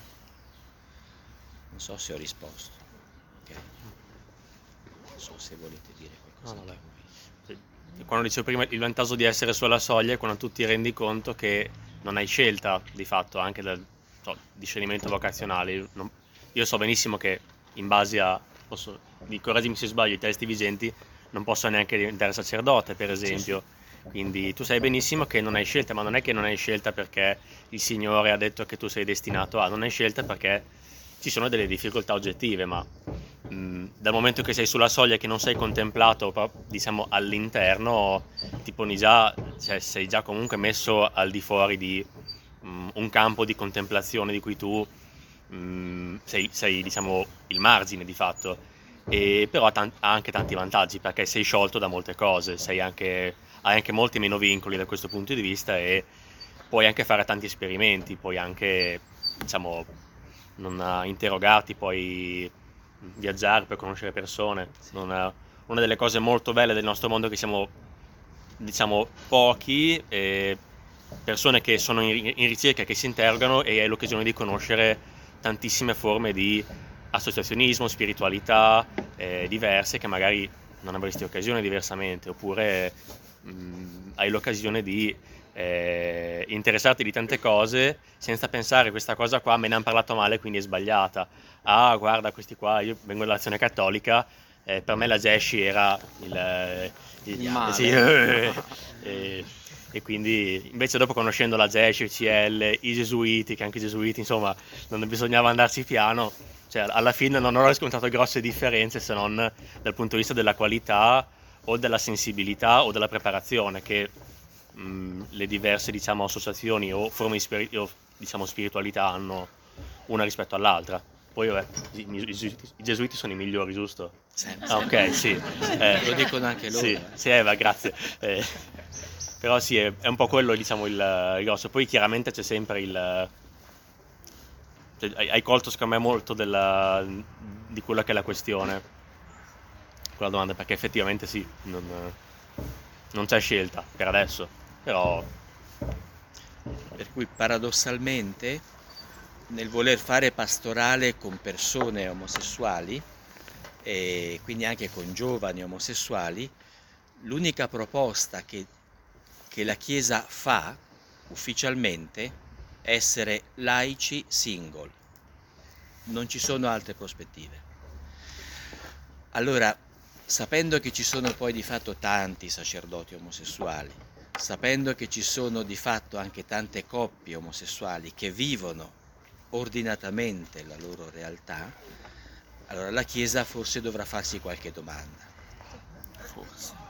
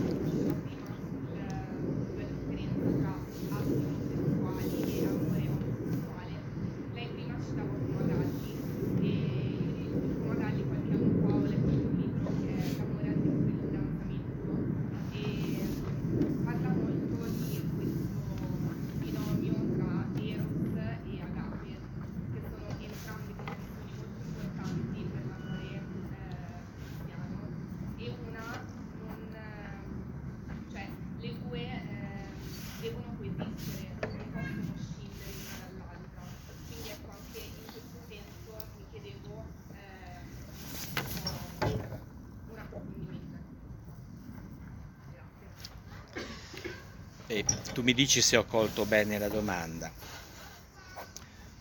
Già però se tu mi dici la famiglia secondo il Vangelo, caschiamo abbastanza male, perché secondo il Vangelo la famiglia è un problema, cioè è, è da, è da mettere in discussione. La famiglia come tale, fatta da consanguinei, fatta da persone che hanno una determinata appartenenza, di fatto Gesù la fa esplodere, la famiglia. E già soltanto il, ehm, il considerare la famiglia dove lui è nato, cioè, è un po' problematica come famiglia, perché eh, lui non è figlio di Giuseppe, figlio naturale di Giuseppe. E mh, poi a quanto pare, almeno secondo la fede cristiana, Giuseppe e Maria sono casti. Allora, che tipo di famiglia è questa? È davvero un modello di famiglia, la sacra famiglia per noi? Perché se dovesse essere un modello, cioè, eh, metteremo in discussione varie cose, anche la sessualità non, non verrebbe vista come qualcosa di positivo, mentre io penso, spero che nella coppia la sessualità sia un valore molto. Per non parlare poi di quando Maria e i fratelli di lui lo vanno a prendere o chiedono di parlare con lui perché sta facendo delle cose un po' strane e si annunciano dicendo guardate siamo sua madre e i suoi fratelli quindi dobbiamo poter parlare, abbiamo un, un privilegio di sangue e Gesù dice aspetta un attimo ma chi sono questi? Chi siete voi? Miei fratelli e mia, e mia madre sono quelli che ascoltano la parola di Dio e la mettono in pratica. Per dire, con me ormai i legami di sangue saltano, non hanno più un valore per me. O entrano dentro un discorso evangelico di ascolto della parola di Dio, allora ritorniamo ad essere fratelli e anche madre, infatti Maria al cenacolo poi ci sarà, perché sarà madre in un altro modo, se no chiudiamo. Per cui facciamo attenzione quando parliamo di famiglia secondo il Vangelo. Che cosa intendiamo? Per cui anche tanta retorica della, della Chiesa o di certa parte della Chiesa sulla famiglia, facciamo attenzione, perché rischiamo di non portare il Vangelo, portiamo altre prospettive. E, ehm, per quanto riguarda la, la vita familiare no? di una coppia eh, omosessuale, eh, eh quando parliamo di famiglia tradizionale, no? uomo, donna e figli, eh, la realtà familiare che noi abbiamo intorno, che percentuale ha di questa eh, famiglia tradizionale? Cioè se noi guardiamo anche dentro le nostre parrocchie, le nostre comunità, eh, non so, i bambini del catechismo, eh, forse il 50% hanno mamma e papà che vivono insieme, probabilmente anche meno. Allora, mm, è chiaro che se noi parliamo di famiglia, dobbiamo cominciare a parlare di famiglie o modalità di essere famiglia, eh, cercando di relativizzare alcuni modelli che in realtà non, non dicono la realtà e ci creano un sacco di problemi poi nella pastorale. Eh, voi pensate ad esempio nella, nella, eh, nella festa della famiglia, no? eh, tra Natale e Capodanno, quindi facciamo il rinnovo delle promesse familiari per quelli che sono a messa, tutti quanti, e allora vediamo che eh, lo possono fare un 10%, poi gli altri sono tutti quanti separati, divorziati o vedovi, eccetera, no? per cui non rientrano in questa festa. Allora, pastoralmente dobbiamo stare molto molto attenti. Detto questo, eh, io penso che si possa parlare di una realtà familiare anche nel momento in cui eh, un, una, un, due persone eh, omosessuali decidono di vivere insieme e di rendere fecondo il loro amore. Eh, in che maniera? Eh, aiutando gli altri, accogliendo. Eh, c'è, c'è modo, tantissimi modi per, per, rendere fecondo il proprio amore, no? anche se non è procreativo direttamente. E riguardo poi ad avere dei figli, è chiaro che io vedo molto, ma molto problematica, eh, non so, anche tutto il discorso della, della fecondazione eteronoma, et- eterologa, eterologa, sapendo però che il 95% delle fecondazioni eterologhe sono eterosessuali.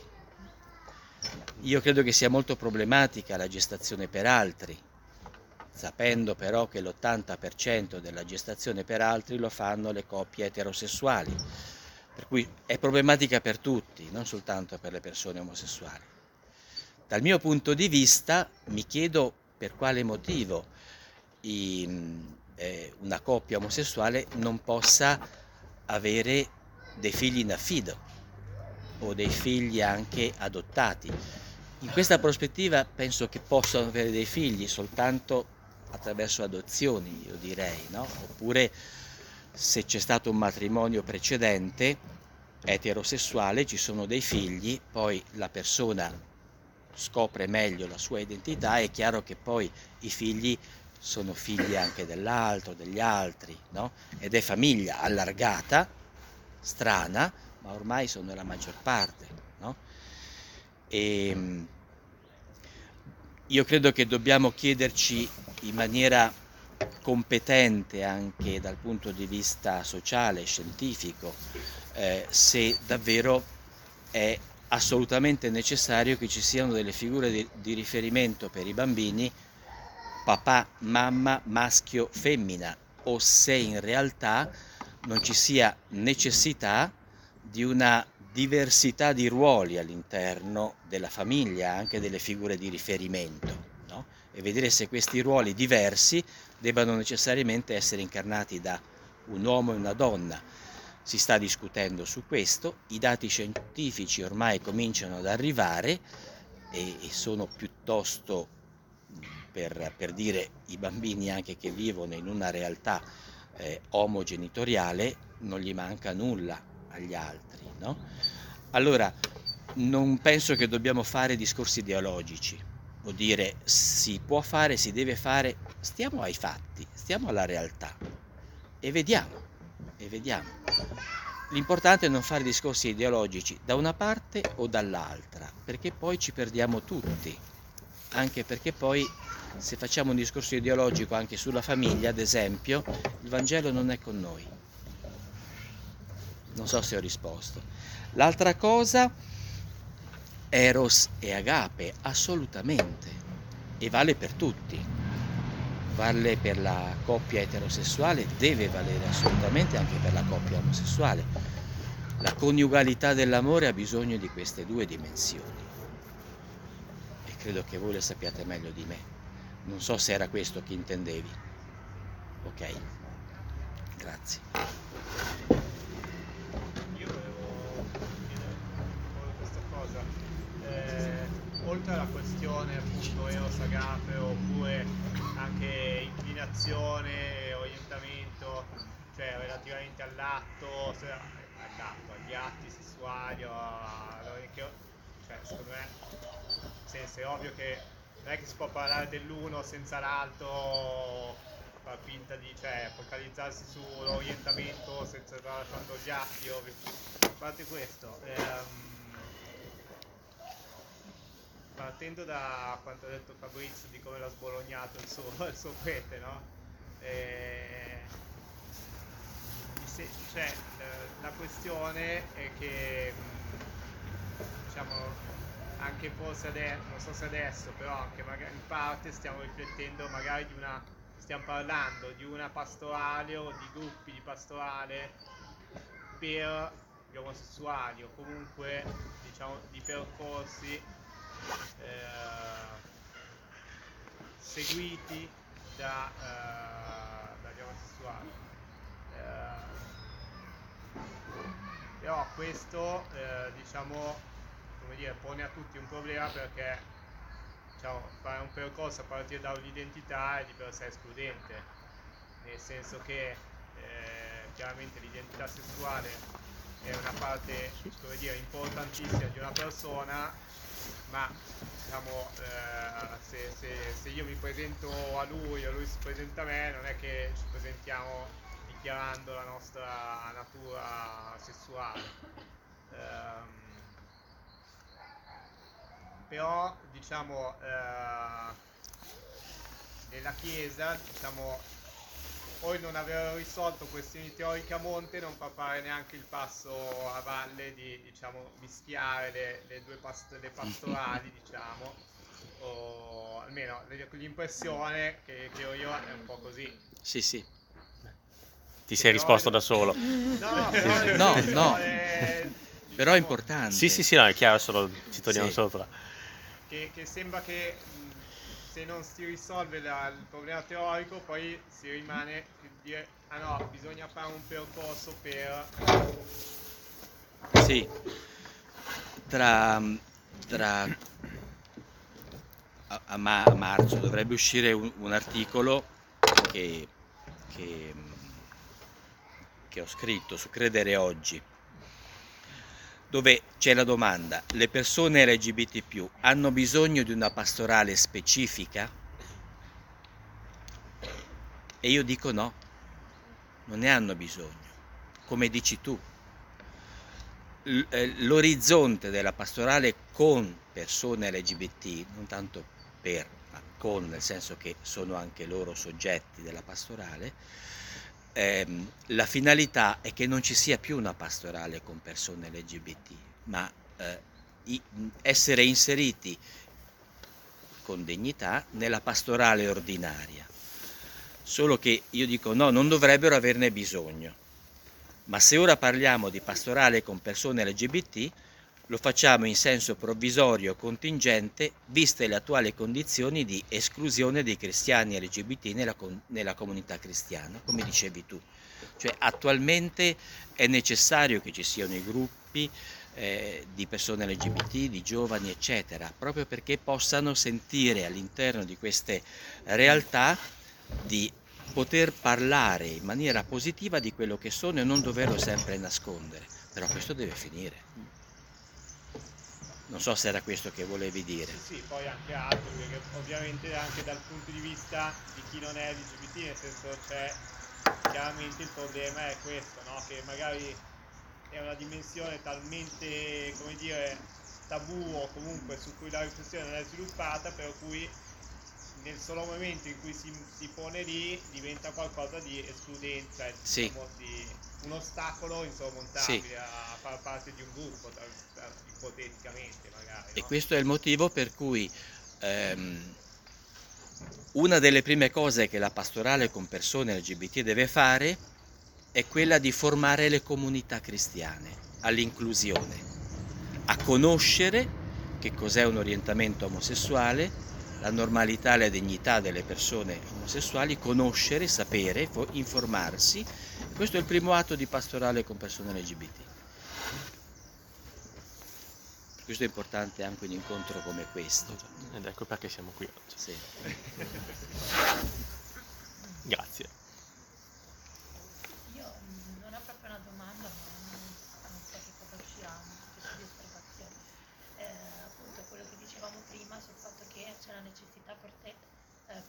quella di eh, fare un discorso proprio sulla sessualità, affettività e sessualità che vanno insieme, perché la psicologia ci dice che la repressione è qualcosa che, mh, che appunto non è adatta all'uomo sotto questo punto di vista. E quindi mm, mi chiedo, oltre ai percorsi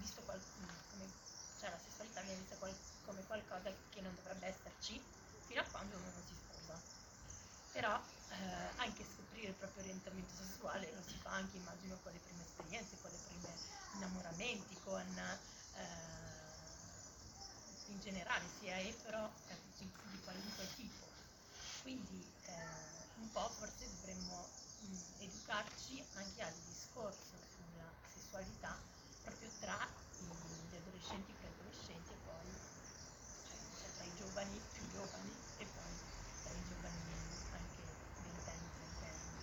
E, e mi sembra che qui però la Chiesa sia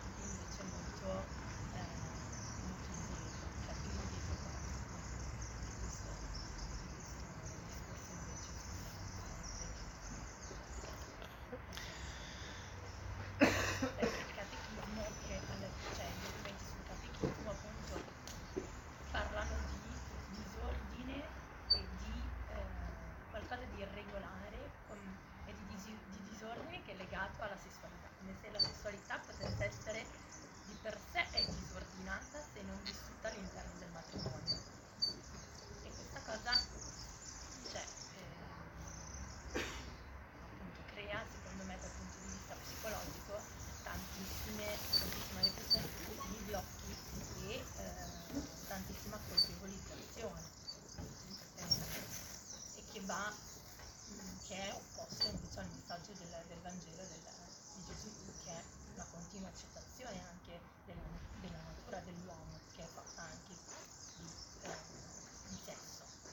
Sì.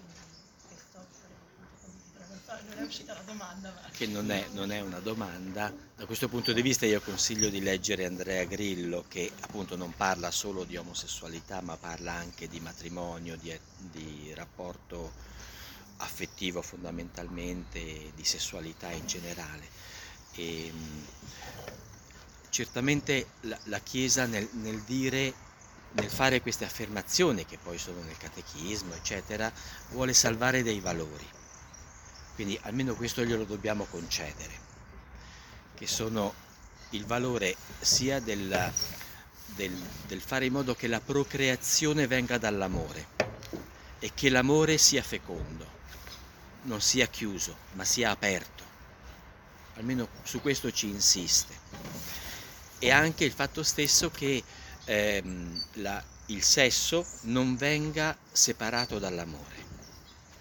Queste sono le preoccupazioni grosse della Chiesa e credo che siano condivisibili assolutamente.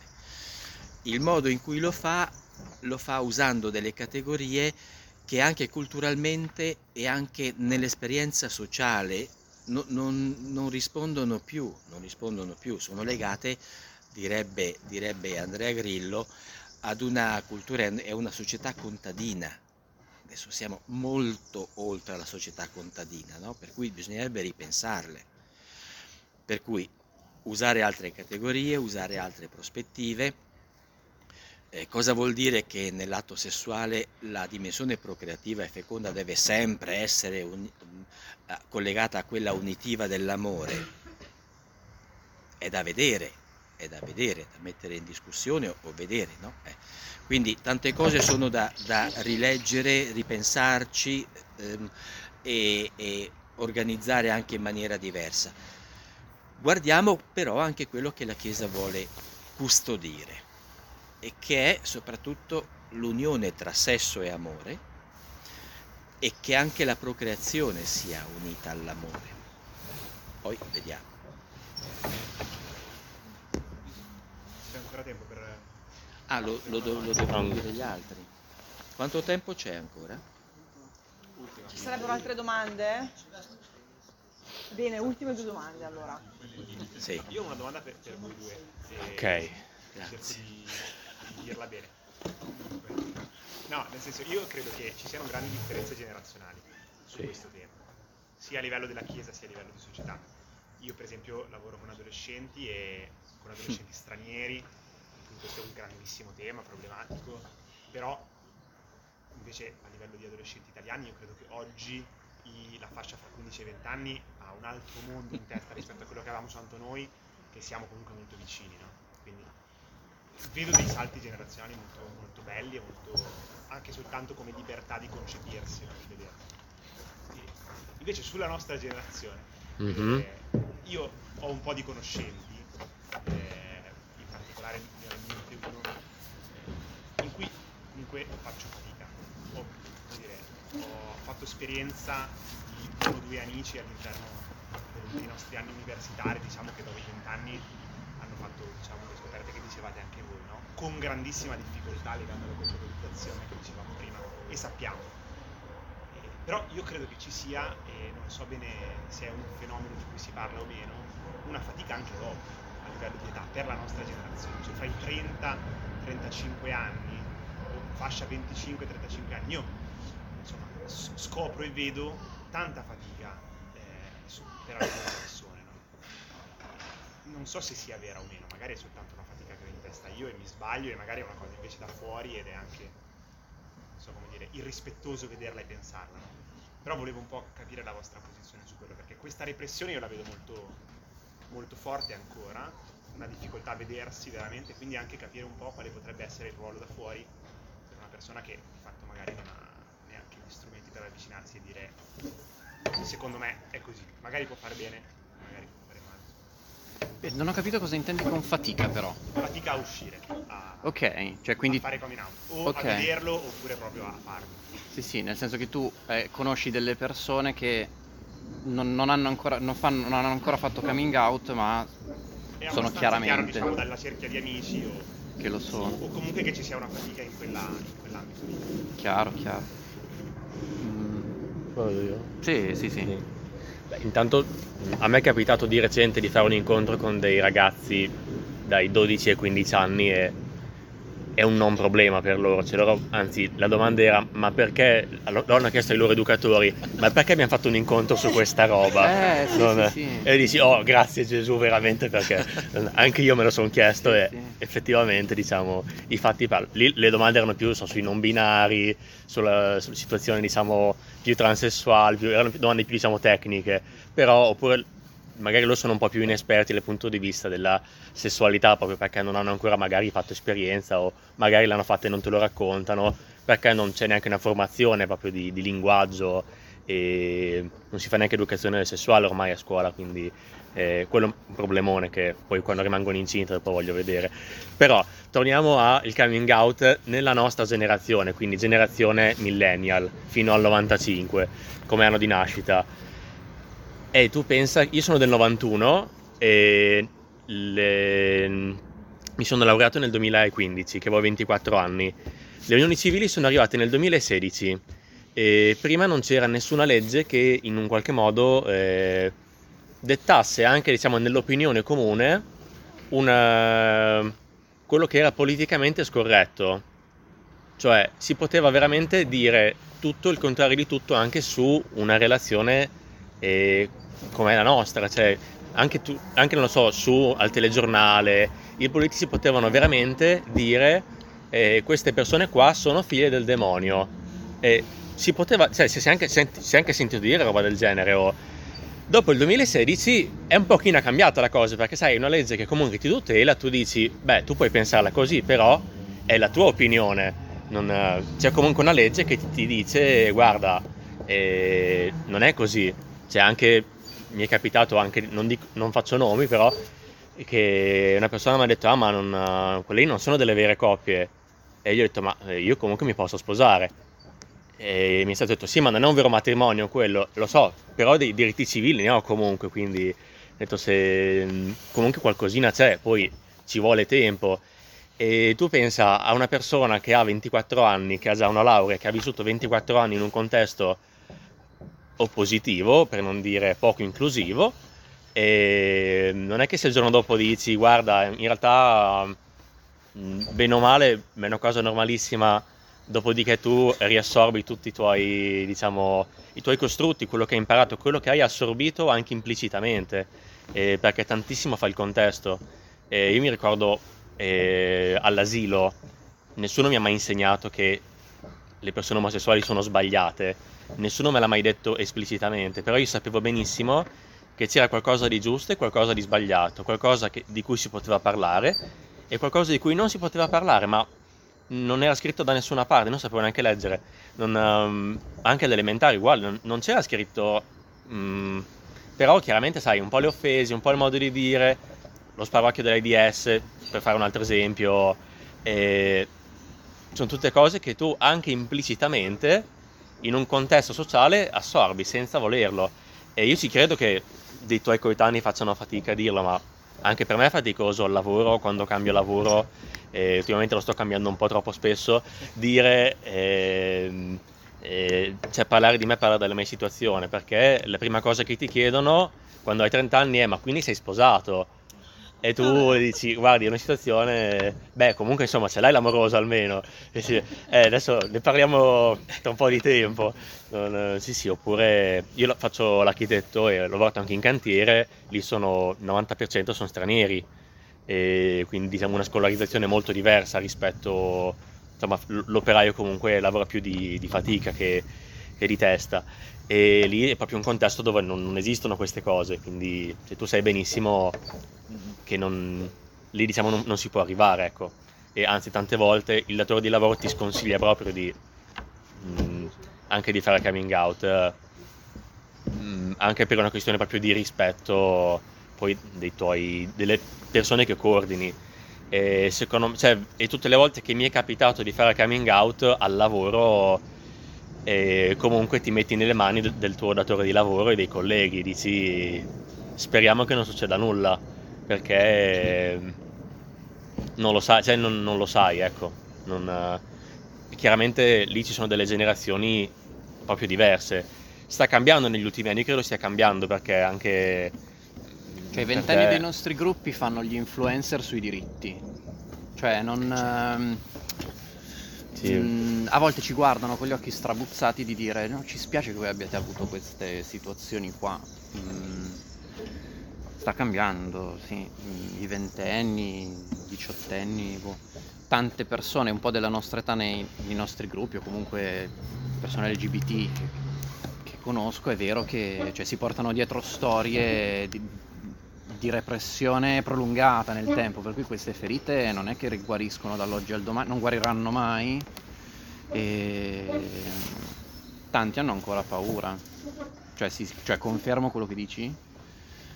Col mio radar anche sul lavoro mi rendo conto di chi eh, è omosessuale ma è ancora dentro l'armadio, però anche per rispetto non è che sì, provi a, a buttargli lì magari qualche battuta, però io dire, secondo me c'è di mezzo proprio questa repressione costante nel tempo che rende, cioè sulle applicazioni, tipo il Tinder dei gay, quanti sono gli uomini sposati? Eh, Cioè quanti sono gli etero che tradiscono la fidanzata? Cioè c'è proprio in generale no, un problema che queste persone si portano dietro in- non riescono a capire che non è un problema dirlo e non è un problema essere se stessi.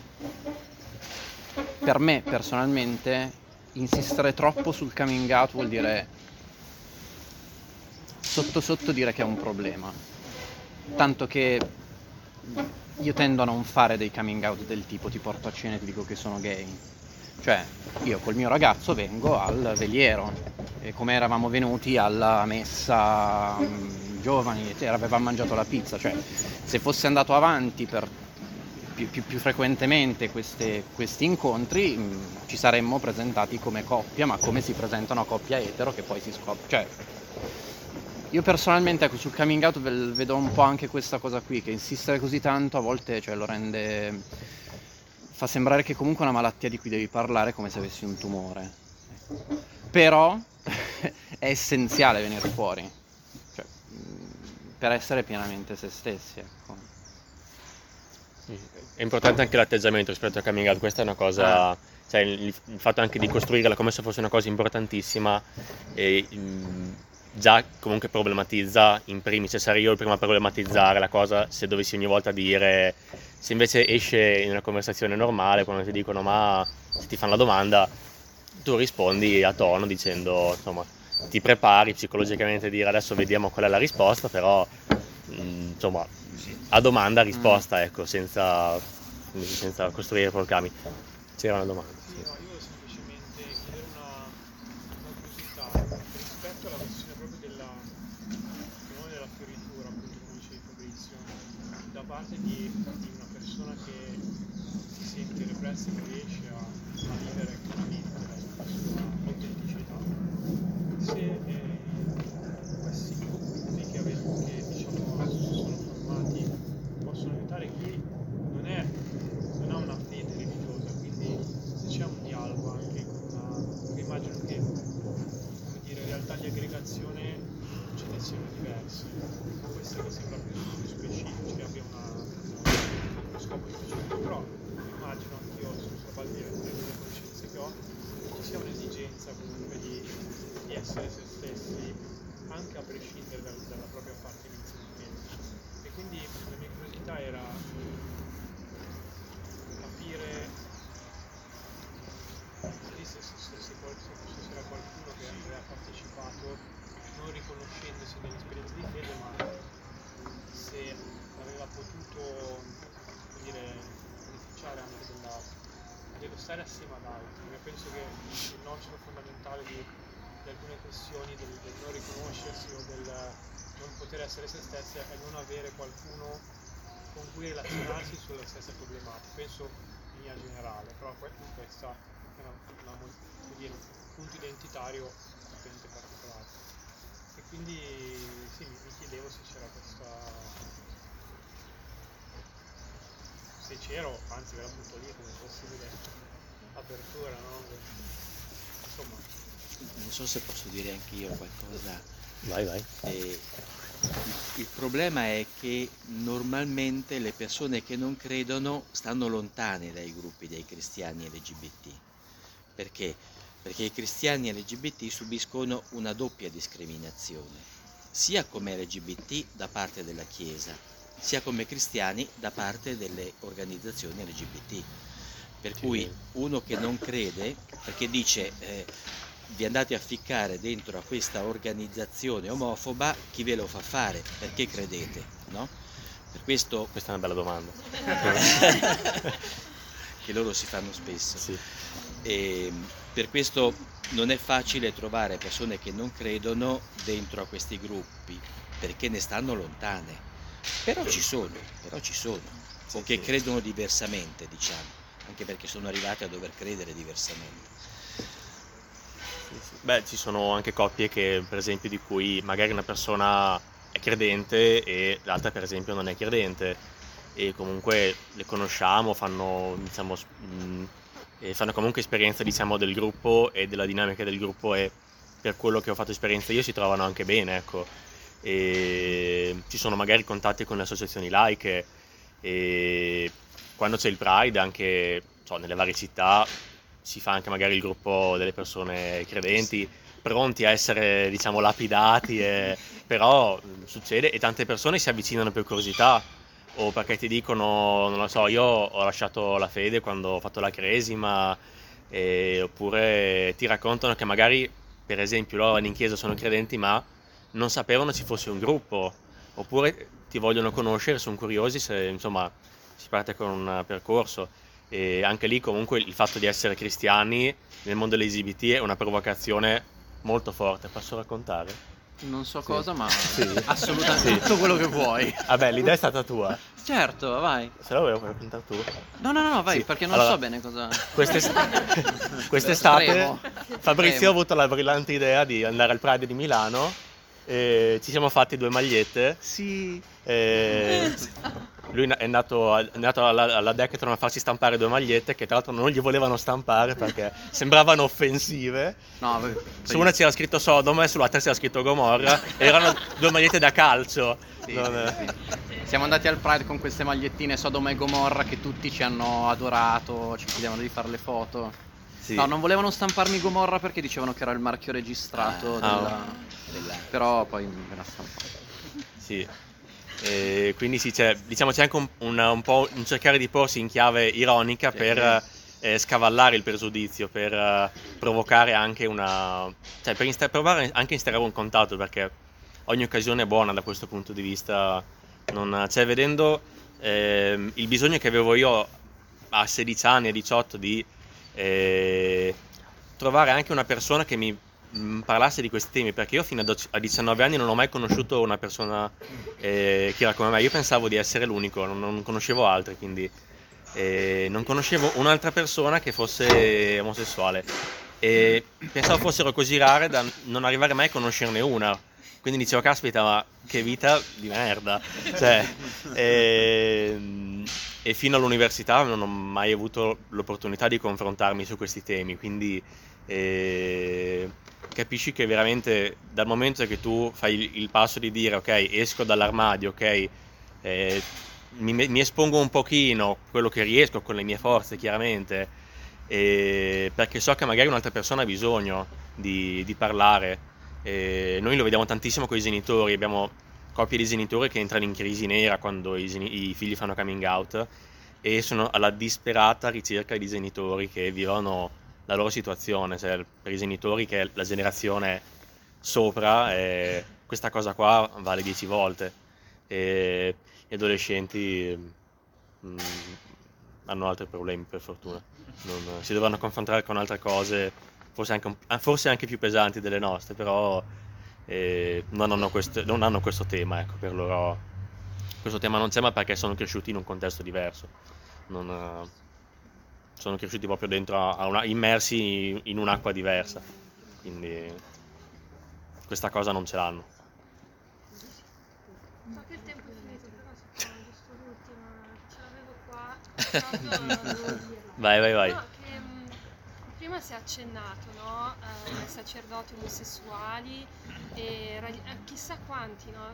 Tu hai parlato di chi fa fatica, no? A, a esprimere la propria identità e la propria autenticità. Ecco, continuo a pensare a tutti quei religiosi che magari vivono questa situazione e non riescono perché magari hanno scelto di fare questo tipo di vita perché non si ritrovavano in, un- in nessun altro eh, contesto. Eh, insomma, da questo punto di vista che cosa si può fare? Ehm, ecco, qui. Da questo, da questo punto di vista, a livello istituzionale della Chiesa, c'è molta chiusura. C'è un documento ufficiale disciplinare che dice esplicitamente che le persone omosessuali non possono entrare in seminario e quindi anche nella vita religiosa. Non so come mai questa cosa ha provocato il fatto che aumentino invece all'interno dei seminari repressione oppure è un luogo dove mi posso nascondere oppure posso trovare la santità, posso trovare eccetera eccetera. Per cui è un problema e dal mio punto di vista la Chiesa non lo sta affrontando in una maniera adeguata e speriamo che cambino le cose, ma comunque... eh. Comunque, l'anno scorso eh, tra i vari ehm, gruppi sinodali che abbiamo fatto, eh, sia operatori di pastorale con persone LGBT, genitori, eccetera, eccetera, siamo riusciti a fare anche un gruppo sinodale con 50 sacerdoti eh, omosessuali a livello italiano che hanno mandato il loro documento alla CEI e l'hanno mandato anche al Sinodo universale. E per cui cominciano a, a parlare di sé e a raccontare il loro vissuto e anche questa difficoltà e anche questo bisogno di, di non essere stigmatizzati come persone perverse, ma come preti che vogliono vivere pienamente il loro ministero nella pastorale senza dover essere necessariamente eh, additati o, o anche perseguitati. Questo documento è stato pubblicato nell'ultimo numero de Il Regno Documento, il Regno Documenti. E la prossima settimana uscirà un commento a questo documento eh, che, che ho fatto io, sempre sul Regno Attualità. E lì cercherà di spiegare un po' perché è accaduto questo, questa discriminazione, questa cosa, e anche le prospettive di cambiamento che ci potrebbero essere. Però è una realtà che si sta muovendo e su cui stiamo riflettendo molto. Sì.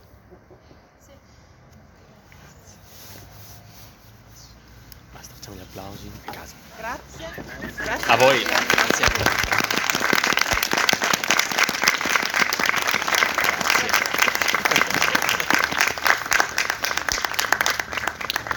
Grazie mille davvero di cuore. A voi. A voi. E ci vediamo. Ci vediamo, Attenzione. la messa giovani è domenica prossima, domenica 26 e non il 5 marzo, siamo sbagliati. no. Quindi domenica prossima messa giovani alle 19.45.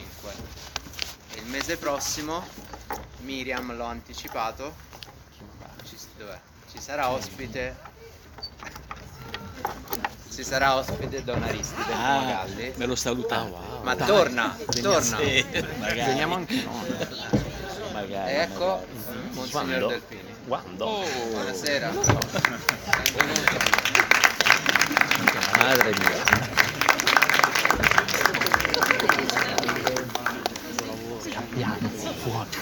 Fuggite, sciocchi. Eh? Dicevamo I giovani del veliero abbiamo il regno documenti. Sì? Buonasera. Sì, ci troviamo una volta al mese.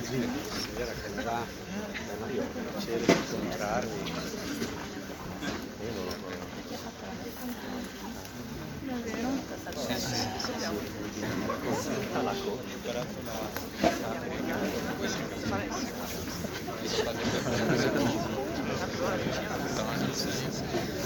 il veliero e ci incontriamo un variano tra i 60 e i 90 giovani al mese. Siamo qui dalla mattina, la mattina la dedichiamo ad quest'anno si mangiano di mare, capito? La fatica un po'. Apriamo la messa insieme e terzi. Scusi, posso fare una domanda? A lui? Sì, sì, sì, prego, prego, prego. Scusi, posso fare Sì, no, aveva bisogno di un riferimento.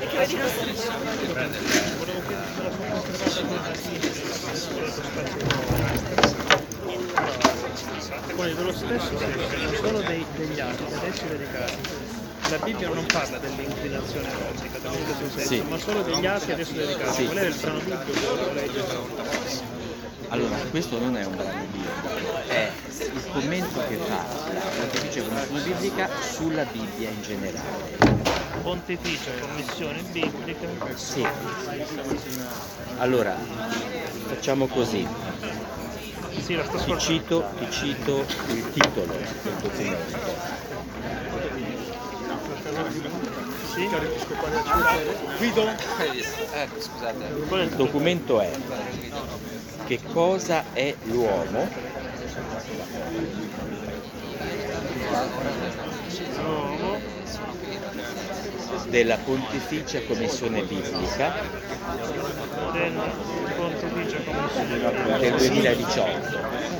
oltre Però i numeri sono i numeri perché non parla sempre questo.